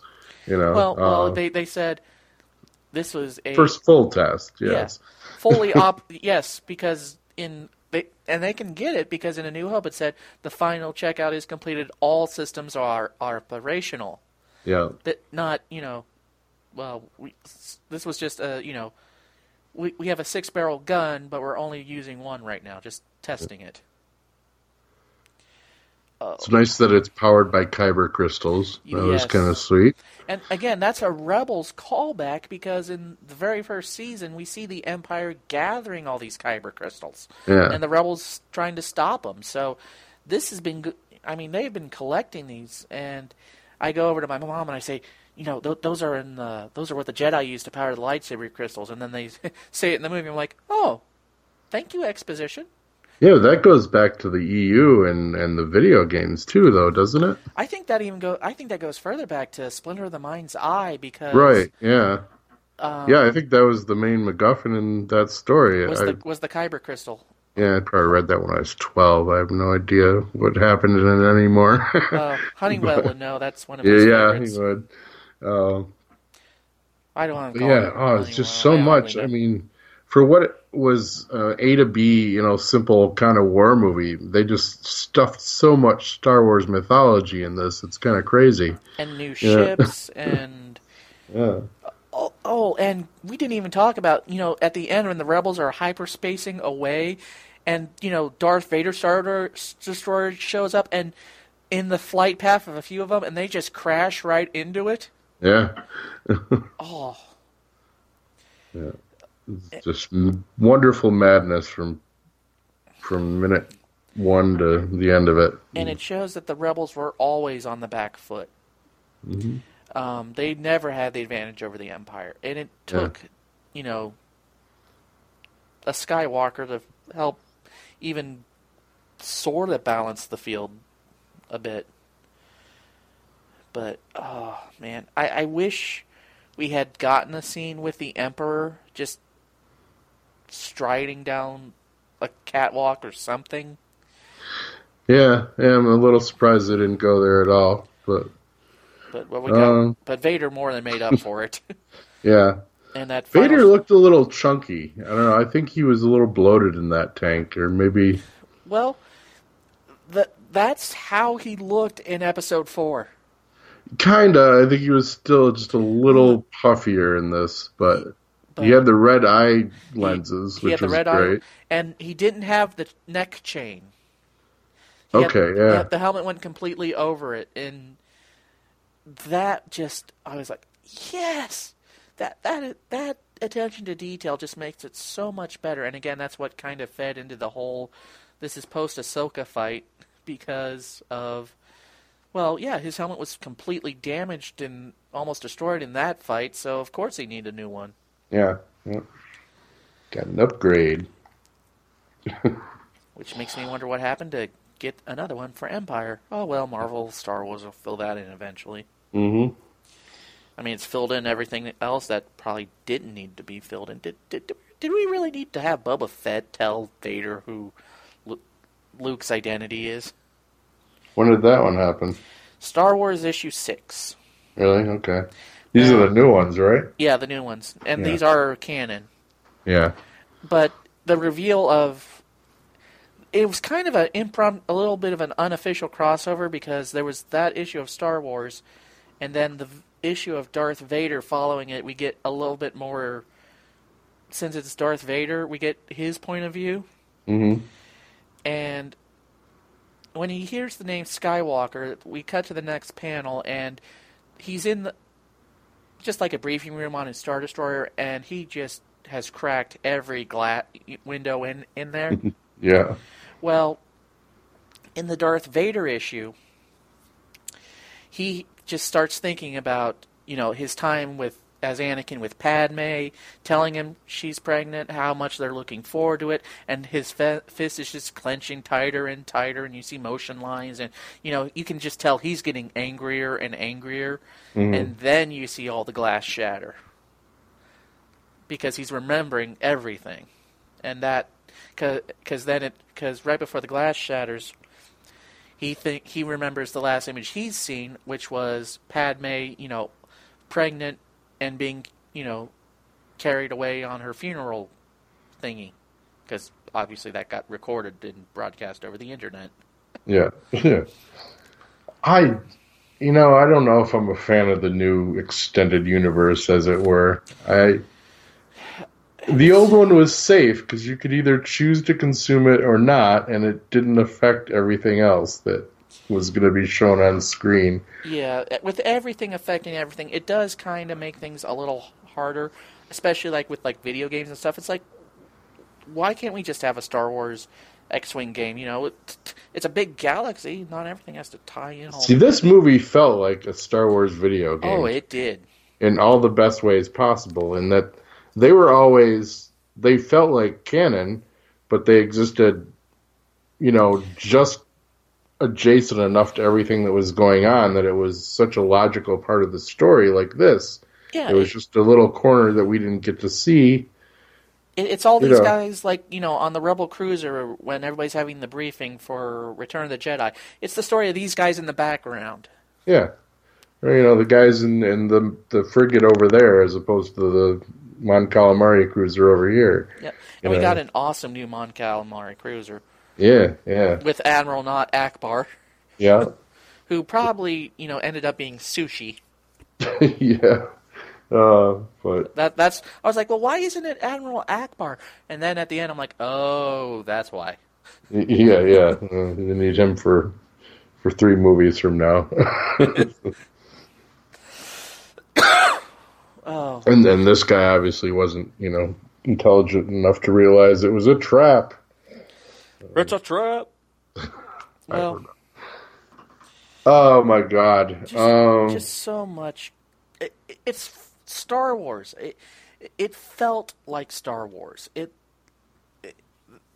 We had everything we wanted. I mean, we had AT, we had an A T S T in it. We had an we had A T A Ts. I don't care mm-hmm. if they're A Ts, A C Ts, or whatever. No, they're Imperial Walkers. That's they're, all yeah. I can... they're, they're Imperial Walkers stomping and people running. Yeah. We never got to uh, see that in Empire. I just, man, I I love the visual style of this this director, man. I thought he did a bang-up job on Godzilla, and I just love the way he shoots things. He's so good at the scale of the planets, and oh, just, you know, the, the you, planet shots we got were just gorgeous, man. I, I'm so... Oh. I'm so glad you brought that up because, yes, yeah. this movie gave you scale. I mean, yeah. you see, and and it was all like, oh, that's how big this is. Because you saw, like, you know, Star Destroyers against the Death Star. And then you saw that Star Destroyer just hovering over the city of Jedha. Yeah. So I it thought says, it looked a lot bigger than Force Awakens. you know, well, in that way, just the vistas and mm-hmm. I don't know. Now, the Star Destroyer in Force Awakens is bigger than yeah. It, yeah. It's it's supposed to be about twice as big. Yeah. Not quite Super Star Destroyer, but not as small as the original Star Destroyers. Yeah. I know because I'm looking at my visual. I, I need to see a big ass uh, space battle like this in the, in episode eight, and I'm sure they'll treat us to one. I have uh, a f- I have a feeling we will. Yeah. If not eight, definitely nine, because I'm thinking, you know, the First Order isn't the Empire. It doesn't right. have the resources the Empire had. That, you know, Starkiller Base was their big trump card. Oh, not necessarily. The the press I've read on it says that there's, you know, there's a, that's the tip of the iceberg for them. That yeah. they still have a huge fleet and everything they've yeah. been amassing for years. Yeah, that's that's what I'm hoping, because, you know, that was the because I want, you know, just ship to ship battles. I'm tired of super weapons. Yeah, I just yeah, want. I, I I want and you know Return of the Jedi, and you know the Battle of Coruscant in Episode Three was good. But we didn't spend enough time with it. Right. It was just that one long tracking shot, and while that was awesome, that was pretty much it. Return of the Jedi, you know, you have all the cuts between the space battle, the battle with Luke, the duel between Luke and Vader, and the battle on the ground. Yeah. And they did that here, and it was nice. I mean, it worked very well. The flow of this was very easy on the eyes and mind. And and, speak, and speaking of novelizations, when the shield generator or shield gate, whatever, you mm-hmm. know, closes and a couple of those X-Wings plow into it and skid across the surface, that is straight out of Return of the Jedi. Yeah, oh yeah. Because they, um, in the novel, when Lando says pull up, some of them don't pull up in time, and a few X-Wings skid across the shield generator and bl- explode. Yeah. I was like, oh! And we got to see pro, you know, X-Wings fire proton torpedoes. We got to see uh, Blue Squadron, you know, what, yeah. which was originally supposed to be Red Squadron, but because of the matte painting and, you know, blue not working, they had to paint it red. So that that was great. And if Force Awakens was like almost a remake of Episode Four, and let's face it, it yeah, was it, almost a remake of Episode Four yeah, in glorious cool. ways, but still this was a retread. This was the greatest hits album of the first trilogy. I mean, this was totally so many little, you know, pieces from from each of the first three movies, not this, not the prequel movies, but four, five, and six. Right. This was like the director said, you know what? I have the full toy box. I'm just going to pull what I... Pretty much, I'm yeah. I'm just going to pull like, what I played well, with and put it on the screen. Dump my box of action figures on the floor and go to town, yep. Because that was it. And, yeah. and everything felt right. Now, it may be because, yes, they're the ships we know, the ships we grew up with. I mean, come on. We, we're seeing classic X-Wings and Y-Wings doing what they're supposed to be doing. Yeah. And we see, you know, blockade runners and the rebel transports, which I never understood why those things are in battle, because I've never seen any guns on them, so why the hell are they in battle? Yeah, they clearly don't last long when they are. Uh. Yeah, I never understood. At, at least the frigates made sense, because, you know, they, they, they're designed to fight. They, these, yeah. round, these round bulbous transports, I never understood why they're in every rebel battle. Yeah, well, that was the bane of my existence in... Uh... You know, Star Wars Empire at War is if my, my fleet, I accidentally sent along, like, all my transports along with my battle fleet, and all of a sudden they're in battle with me, like, oh, crap, crap. Yeah, Gonna and, send them to the end of the galaxy or they're gonna all get destroyed. Yeah, yeah. And according to the, you know, the trailer and all the information, you're supposed to do that because, you know, it's supposed to be, you know, landing for a ground battle, but you're like, no, I don't want to do that because they're just big, fat targets. Yeah. Yeah. Of course, it was always fun catching the uh, A I with a big fleet in, of ground units in orbit and just sending a bunch of X-Wings. Anyhow. Yeah. Oh, my oh, goodness. So many. This just... While... The, I, I'm, I'm, you know what? I'm not going to say it's a dark movie. I'm going to say it's a mature Star Wars movie. Yeah, I think that's an apt description. Um, it's just like... Empire was a mature Star Wars movie, this was too, because again, it felt like a war movie. And it, it I mean, it is a war movie, but it felt like one. The other ones felt more are more, you know, space fantasy, space opera. This felt like, you know, you have the Star Wars elements, but these this is a war going on. So this this movie only had one thing it had to do. I mean, what you what, the numbered movies, you know, we call them the numbered and non-numbered now, I guess. Um They have to serve, you know, a bigger arc. This this was able to be so concentrated and a simple plot, but they were, since they had a simple plot, they could just put in so much around the edges to enhance it and enhance the, the rest of the story as well. I mean, they didn't have to serve any other real plot lines except for the one that they're focused on, but they were able to throw out all these little things that just retroactively enriches the rest of the universe, you know, just world building. Yeah, I mean, because we, I mean, from nineteen seventy-seven, we knew how this movie was going to end. During the Rebels have won their first victory against the evil Galactic Empire. During the battle, Rebel spies managed to steal the secret plans for the Empire's new weapon, the Death Star. Uh, yep. Yeah, we, we knew how it was going to end. So, so that's why when this movie was first announced, I gave it short shrift. I'm like, really? The, the movie about the guys who steal the Death Star plans. Yeah. I don't probably, care. I know how that ends. Yeah. That's and, probably my initial reaction until someone, like, described it as Star Wars, but, like, Saving Private Ryan. I'm like, yeah. Okay, I'm in. That, yeah, that, that, that, when I heard that, I was a little more interested because, you know, I was like, fresh off Clone Wars, I'm like, okay, I, Clone Wars was Star Wars meets Band of Brothers. I enjoyed yeah. that. Yeah. So, so let's, let's see what we go do here. And then the teaser trailer dropped, and I'm like, okay, I am now interested. Yeah. Then that main trailer dropped, and I'm like, okay, sold. You, you yeah, we did like a two-hour podcast on just that trailer on Two True Freaks. I believe it. I, I believe it. There were like eight of us who were just like, oh my God, this looks so good. Because yeah. we never saw, you know, people on the ground fighting AT-ATs. Yeah. We just saw the snow speeders. Everyone on the ground was running from the AT-ATs. Yeah. So when we saw, you know, the, the bazooka fire off at one and it just, you know, kind of shakes it off, you know, it flinches back, then kind of shakes it off. I'm like, oh, crap. Yeah, yeah. And then we learned AT-AT versus X-Wing, no contest. Yeah, which is nice. But yeah. now, but, okay, I was going to say, well, now now I can nitpick at Empire. Well, why didn't they have the X-Wings take on the AT-ATs?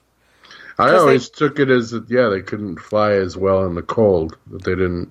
Well, that, I mean, they had X-Wings there and were able to take off and everything, but the the main thing for that, and here's how I can justify it, is the X-Wings were needed to provide cover for the transports, so they couldn't be in two places at once. So they, you know, the evacuation was more important than the, the ground fight. Yeah, that too. But they actually, the line that uh, one of the technicians says that they're they're actually having trouble adapting the speeders to the cold, that kind of answered that for me, I guess. I'm like, well, shoot, the speeders are having problems, and, you know, obviously the X-Wings would too. Uh, there, there's just one small theory, one small problem with that. What's that? The X-Wings operate in deep space. Well, yeah, that's true. Isn't that the okay. coldest thing out there? Yeah, pretty much. Sorry. Valid point. No, hey, that's, you know... That's why we nerds have these discussions to work out these important questions for you all. Oh, wow. I mean, this is... We'll be digesting and we'll be talking about this movie for a long time to come. I mean, yeah. just like we did with Force Awakens, we have... But the nice thing is we don't have to. We don't have lingering questions because... Yeah, that, and that's kind of... That'll take some fun out of it, too, but... Uh, Yeah, it's almost it's really kind of nice having this little complete little story that yeah, it, uh, when, you when know they, we don't have to wait for answers. Mm-hmm. We got them already, um, and we just it's its own little thing, and it, it was gorgeous. Yeah, and we learned that heroes can win and still lose. Mm-hmm. Just really is important to have that lesson in a movie called Star Wars, I think. You've got to. It can't all just be, you know, Pink lightsabers and unicorn banthas or whatever. I, I was going to say everybody dancing around a campfire and going nub nub. Yeah, yeah.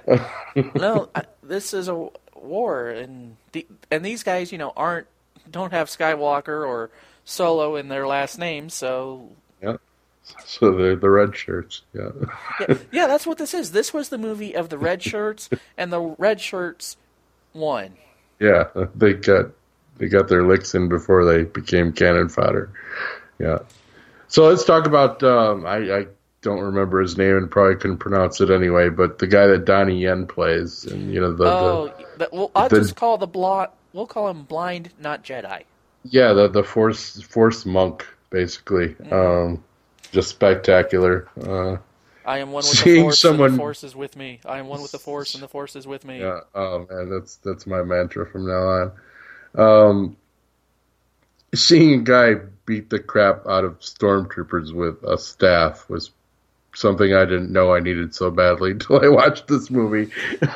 And uh, then the one guy he grabbed and used as a body shield. Yeah, it was the guy just, got shot like eight times, and we yeah, were, there was just but we were laugh still out hearing, loud hilarious. Yeah. We we're still hearing him groan. I'm like, yeah. Oh my god, he's still alive.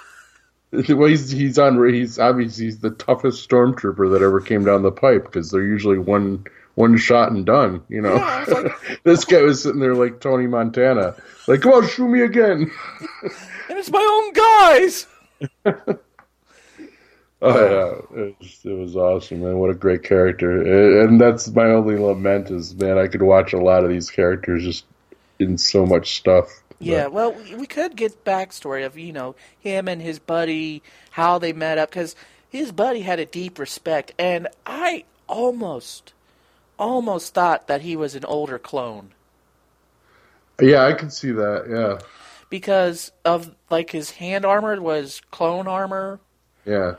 I almost could have seen him, you know, in the Clone Wars. Yeah. It's a pretty serious ordinance on him, too, man. You know, like... He had to carry a bucket full of ammunition on his back or something. The, the the only thing that stopped him was a grenade. But even then, it's, you know, at, at that point, he he was like, I'm I'm coming to see you, buddy. Yeah, yeah. Yeah, man, good stuff. I just, I couldn't believe. Yeah, like I said, everyone dies, but no one dies a punk death. We don't get a Wash. Even when Wash dies, it's not... Like how Wash died in uh, Serenity, yeah, uh, where it's just something shoved through a. We get he gives he gives them a goodbye. Yeah. Yep. Yeah, it was awesome. Totally. How meta is it that, that Wash was in this movie though? Because Firefly wouldn't exist without Star Wars, and so now we have you know the pilot of, of the Firefly in a Star Wars movie. Science, fic- science fiction wouldn't exist as we know without Star Trek, and space opera wouldn't exist as we know it without Star Wars. Yeah. Oh, but specifically Firefly, Whedon's always said, you know, Mal, Reynolds, Mal Reynolds is, is Han Solo, basically. Oh, so. I so need to watch that show. Uh, sure you do, yeah. It's one of those, I always want to, but then they take it off Netflix. Oh, I think it's it's been up there for a while now, I think. Um, there's other ways to find it. Shoot, man, you could probably go to there, there are other local ways. Walmart and find the D V D set for like under twenty these and days. The, the downside is I just don't want to get into the show knowing it's only one season. Yeah, I know. Well, that's why that's why us Firefly fans like to drag other people in and share our pain with us. Because uh, I mean, uh, yeah, at least our story finished. You know, Star Wars could finish with Return of the Jedi. Yeah, but for what it was, I mean, Serenity is the movie that wraps it up all pretty well. Oh, that's good. You know, so, I mean, you get your... Yeah, you'll wish it went on longer as, as a series, but it's going in if you already know, you know, that it only went thirteen episodes. I, it's not quite as painful as kind of the way I discovered it. Because I, I actually watched the movie first, not knowing anything about the T V show. That's pretty much how I, I, I stumbled across the movie first. Yeah, okay, there you I, go. I think so, it was on Sci-Fi Channel. So I, I went back and sought out the show, and, you know, then I'm like, what, there's only thirteen of these? Are you kidding me? I just think it came out at the wrong time. Yeah, it was it very... Out, it came out in, what, two thousand one? Something like that, yeah. Yeah, if it had come out, you know, like right after Arrow, it would have... We'd have more seasons, you know? Yeah, you know, it was the, just very the, badly the, mishandled by the, the network, too. Well, it, it's Fox. Let's start yeah. there. Yeah, well, I mean, they just... They did everything wrong with this. If you were just wiki the, the history of it, it's it's pretty astounding how badly they handled it. They were like, well, it's not you're not pulling in the numbers like Buffy. We want Buffy. Yeah, yeah, it kind of came down to that, but they never even gave it a chance. I mean, they Mm-mm. they literally, you know, scrapped the pilot episode and, and showed us the next one, you know, mm. or had to craft the next one as like a mini pilot. And nobody knew what the heck was going on. And was yeah, just, that, that that that's bad. Yeah. yeah. Because it's a pretty rich universe, man. You have to have that set up for an hour and a half, you know, for people to even yeah. grasp it. And and, and it's hap- and we had examples. I mean, like Babylon five. That was a deep universe. Yeah. yeah. But it but it took four seasons to yeah. fully explain it. I'm not saying the fifth one had its bumps. But it was still okay. Of course, I still cried when they blew up the station at the end. Oh, spoilers. I still haven't watched all of that. well, I didn't know about that. well, the the it, it made sense because at the timeline, the station was like two hundred years old. Yeah. So it, it was falling apart. It, it was it was time to, you know. It's one of those I started watching and I just it dropped off my radar for some reason. I, I did that with a lot of shows back in that time frame. Yeah, it happens to all of us. Yeah. Oh, well, I'll I, get around to it. But... Yep, and I got to get to bed. I, yeah, ditto on that. I appreciate you staying up late. And friends, just in case you, just to pull behind the curtain, it's almost two in the morning. yeah. We we started recording around midnight because that's how long it took me to get home. So. Uh, it was worth it, man. Oh, I've been dying to talk about this with somebody else because I've been chatting. Half the uh, podcast I recorded earlier today was gushing about this movie, so I have a bunch of editing out to do on that one. Oh, well, hey, keep it in. There, there's nothing wrong with Rogue One discussion on your podcast. Nope, nope. Even if it has nothing to do with your show, there's nothing wrong with Star Wars talk. yeah. It, it'll keep it. It'll keep it interesting. Mm-hmm. Besides, you know, you can always just put it as an end tag and say, uh, yeah, you know, before we got into the episode, we spent an hour and a half talking about Star Wars Rogue One. Here you go. yeah. Yeah, I'll be uh, organizing some other things to do on that, too. But I appreciate you having me on, Aaron. This is oh, cool. It, it, hey, anytime, my friend, you're more than welcome. And, uh, you know, if you ever set up that five-minute Freaks discussion... For...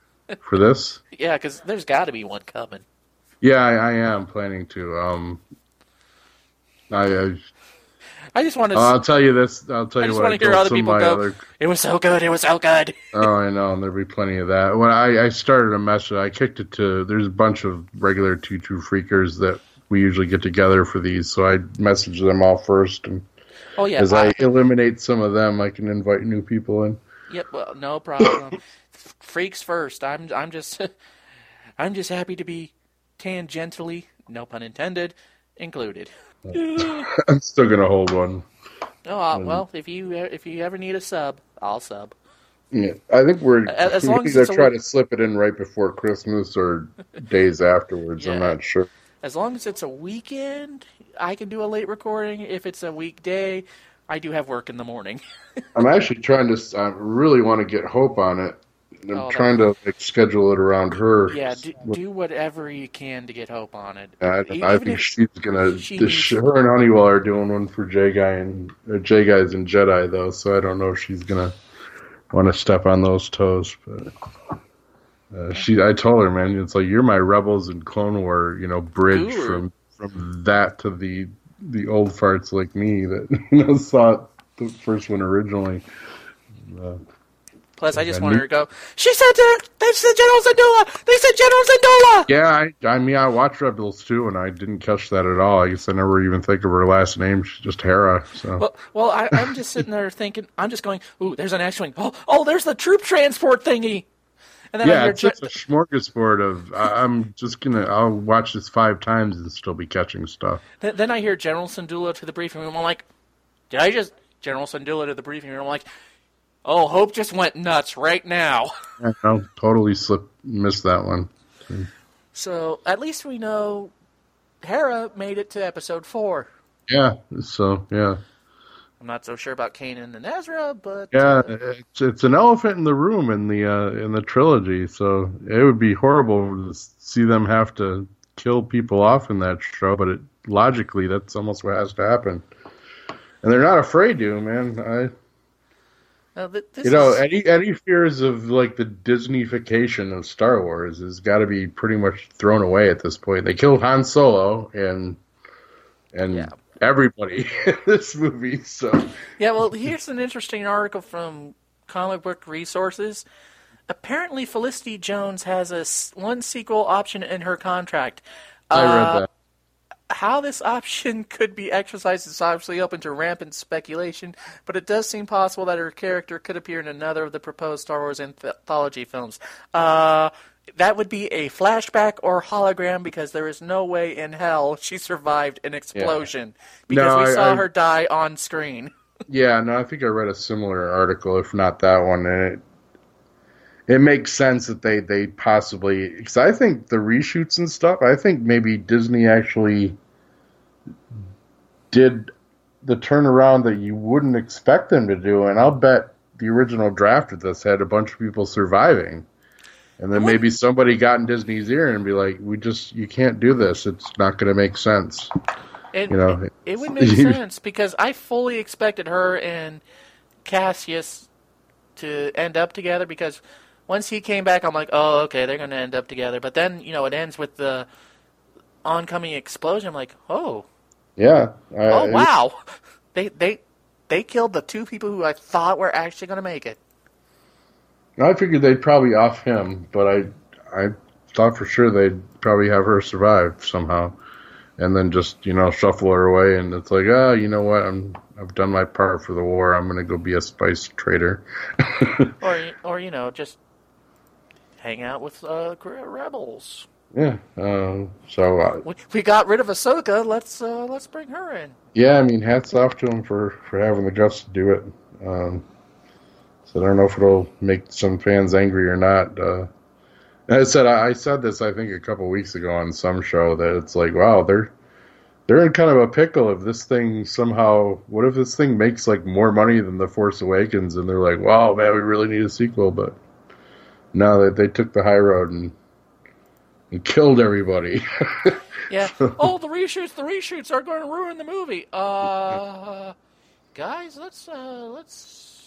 calm down here for a, yeah, a lot of times it does, but I, I read a lot of press on, on these too, and it was, you know, I think I always trust a director telling me things over like a producer, and it was Garth Edwards himself saying it's like, no, I actually requested this guy, and Disney backed me, and and what I read is that they, you know, Disney was like, this isn't quite, it's not bad, but it's not as good as it could be. We'll throw more money at you, you know, do this, and you know. They, they've changed a lot, I guess, and it'd be interesting to see a rundown of what was changed. I'm sure it'll come out someday. Or we'll get a commentary from um, Mister Edwards on the yeah. D V D. It, it'll be interesting. I just... I'm kind of getting upset at Disney. They came out with Rogue One, so of course I buy the D V D. Now they're coming out with the special edition with all the commentaries and all this extra stuff. I'm like, you really? jerks. Yeah. I, I, I, I love The Force Awakens. I'm not sure if I love it enough to buy multiple versions of it. Yeah. It, it's not like the original trilogy to me. I, I love it, don't get me wrong, but... One thing I do like that they stuck to their... that they'll stick to their guns is that they're going to let the theatrical versions be the theatrical versions. They, they might release some deleted scenes, but they're never going to, like, come out with... the director's cut of one of these. Mm-hmm. And I, I think I respect that because that usually is just kind of a money grab. I, um, I I do I appreciate that. The only thing I think I wouldn't mind seeing put back into the movie, especially into Force Awakens specifically, mm-hmm. was a scene or two to explain the difference between the rebellion and the resistance and why they're at odds with each other, the the Resistance and the Republic, I should say, and why they're at odds, and you know the they're not working together to stop the First Order.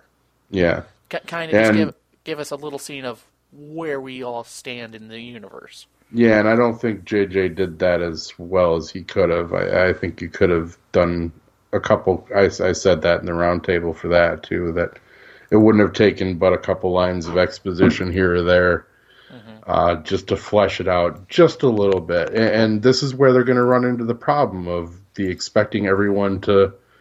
You can't expect everyone to read the peripheral materials. You have to show enough on screen so people know what's going on. You know, it's absolutely vital. You're not going to get everybody to go out and buy ten comic runs and three novels in the run-up to every movie. And it's it's going to show diminishing returns at the theater eventually if people mm-hmm. are too confused, you know. I'll stop going, man. I, you're going to make me buy five books and three comics for every movie I go see? Uh-uh, I can't afford it, and, and I don't want to do it. I want to get as close to a full story as you can give me for my twelve bucks at the theater. Mm-hmm. You know, I think that's my right as a consumer. Yep. Oh, that's uh, my only, only, only other deficiency with this one is I thought it felt a little, although I don't think as much as The Force Awakens, it fell prey to what I call like the fast travel curse in that, you know, we get a few scenes. Well, we don't get enough scenes, in my opinion, is that they're traveling between place to place and, you know, all of a sudden we're into the final mission and everyone's, like, acting like they're lifelong friends, but we haven't got to see that on screen, you know, or enough of it. I didn't quite buy some of the relationships in this, you know, at the end. Yeah, I, I can buy that because it seemed like, you know, they've only been together a day, and yes, yeah. they're helping each other, but it... The only real friendship vibe we, I got was between Mustache Guy, Jyn, and, you know, Wash. Yeah. And maybe, you know, Monk and his buddy. C- because they had a pre-existing relationship. Right. But, oh well. I guess I just need to see a couple more conversations between some of the various soldiers that we're about to see die, and that'll make them just that much more important to me and make the their deaths have that much more impact, you know. I just think it's if you're going to go for that heavy drama, you just have to sell it a little more. You have to care about the people you're losing. You know. But that's it. Other than that, nine point five, two thumbs up. Why are you still listening to this? You should have gone and seen it. Yeah, exactly. And we better stop talking before we talk longer than the actual movie, which happens frequently in these things. Oh, nothing wrong with that. But on the grander point, I'm getting tired and delirious, and I'll start being sillier than I already am. Oh, I've been delirious for the past half hour. Okay, well, I will see you later, my friend. And definitely. You have a great, well, get some rest. You too, man. Thanks. T- take care. Bye. Bye.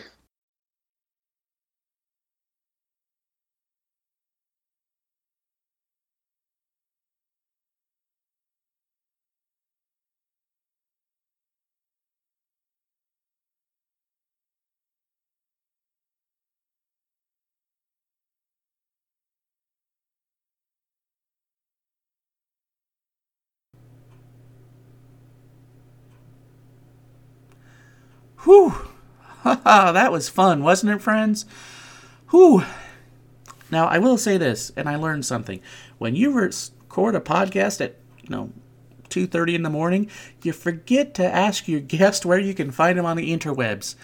So, you can find Scott at the Two True Freaks uh, Network. He has a few shows, No Consoles for Old Men, which talks about video games. Um... Uh, Weekly Heroics with Chris Tyler, where they cover all the great Marvel and D C shows that are on the uh, A B C and C W networks. And also, uh, he does the Fear the Walking Dead podcast. I don't listen to that because, well, I don't watch The Walking Dead because I have a very low tolerance for horror and I like to be able to sleep. So, Scott, my friend, I appreciate you for very much for staying up that late with me, and, well, it was a great time, and you're welcome to come back anytime to talk anything. I really enjoyed that Dungeons and Dragons cartoon you uh, gave me, the, uh, you showed me where to find, and I'll just say this, man, that opening episode, yeah, that just drops you right into the show. The uh, all the exposition and background stuff you need, yeah, that's in the sixty-second uh, title screen. That's it. You're just bam right in the like in the middle of the story. There's no background, so I was like, oh, okay. There's no lead up. It, it's so that was nice. I, I can play catch up. Alrighty, my friends. Well, thank you all for listening. I appreciate it so very, very much. Thanks for stopping by. Have a great day. And in case I don't see you, have a great afternoon, good evening, and good night. Tangents Abound is a free audio podcast. No money is made in the production or distribution of this podcast. Any and all audio clips used on the show are for educational and review purposes only, and no copyright infringement is intended. All opinions expressed on the show are those of the people on the show and probably shouldn't be taken all that seriously and with a very big grain of salt.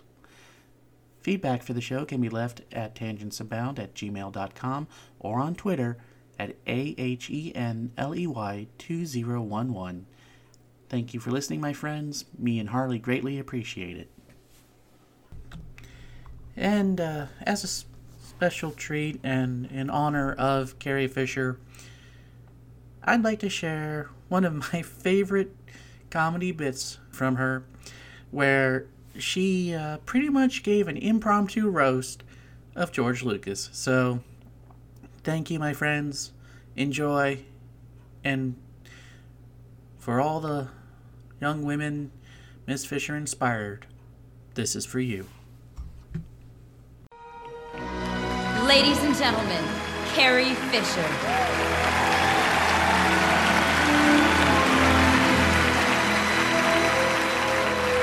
Hi, I'm Missus Han Solo, and I'm an alcoholic. I'm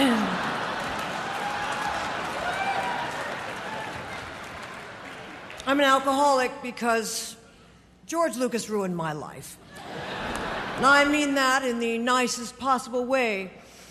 fifty-seven years ago, I did his little Star Wars film, a cult film that then went on to redefine what they laughingly refer to as the face of cinema.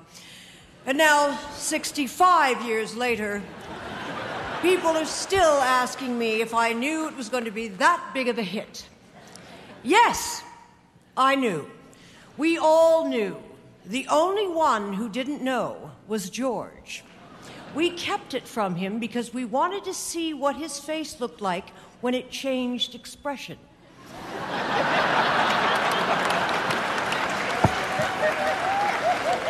George is a sadist. But like any abused child wearing a metal bikini changed to a giant slug about to die, I keep coming back for more.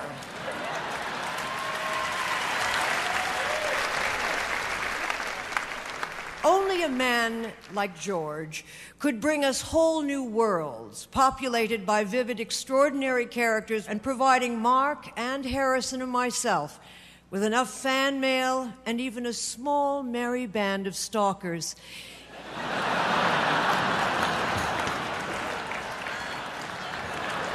It's lovely, keeping us entertained for the rest of our unnatural lives. George, the fact that you made me into a little doll that my first husband could stick pins into, a shampoo bottle where people could twist my head off and pour liquid out of my neck, lather up with Leia and you'll feel like a princess yourself. And yes, the little Pez dispenser so that my daughter Billie could pull my head back and pull a wafer out of my neck every time she doesn't want to do her homework. I suppose I don't mind. And though amongst your many possessions you have owned my likeness low all these years so that every time I look in the mirror I have to send you a check for a couple of bucks.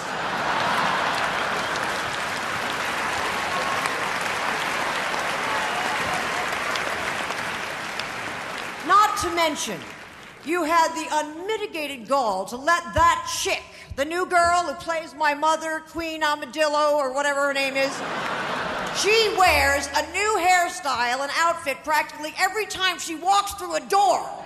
I mean, I bet she even got to wear a bra, even though you told me I couldn't because there was no underwear in space.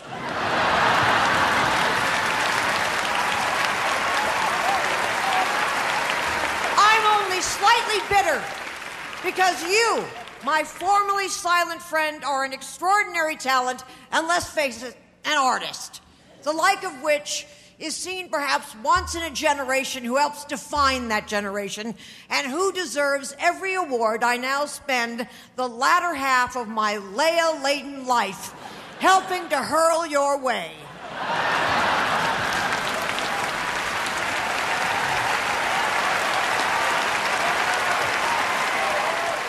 And in conclusion, Your Honor, I hope I slept with you to get the job, because if not, who the hell was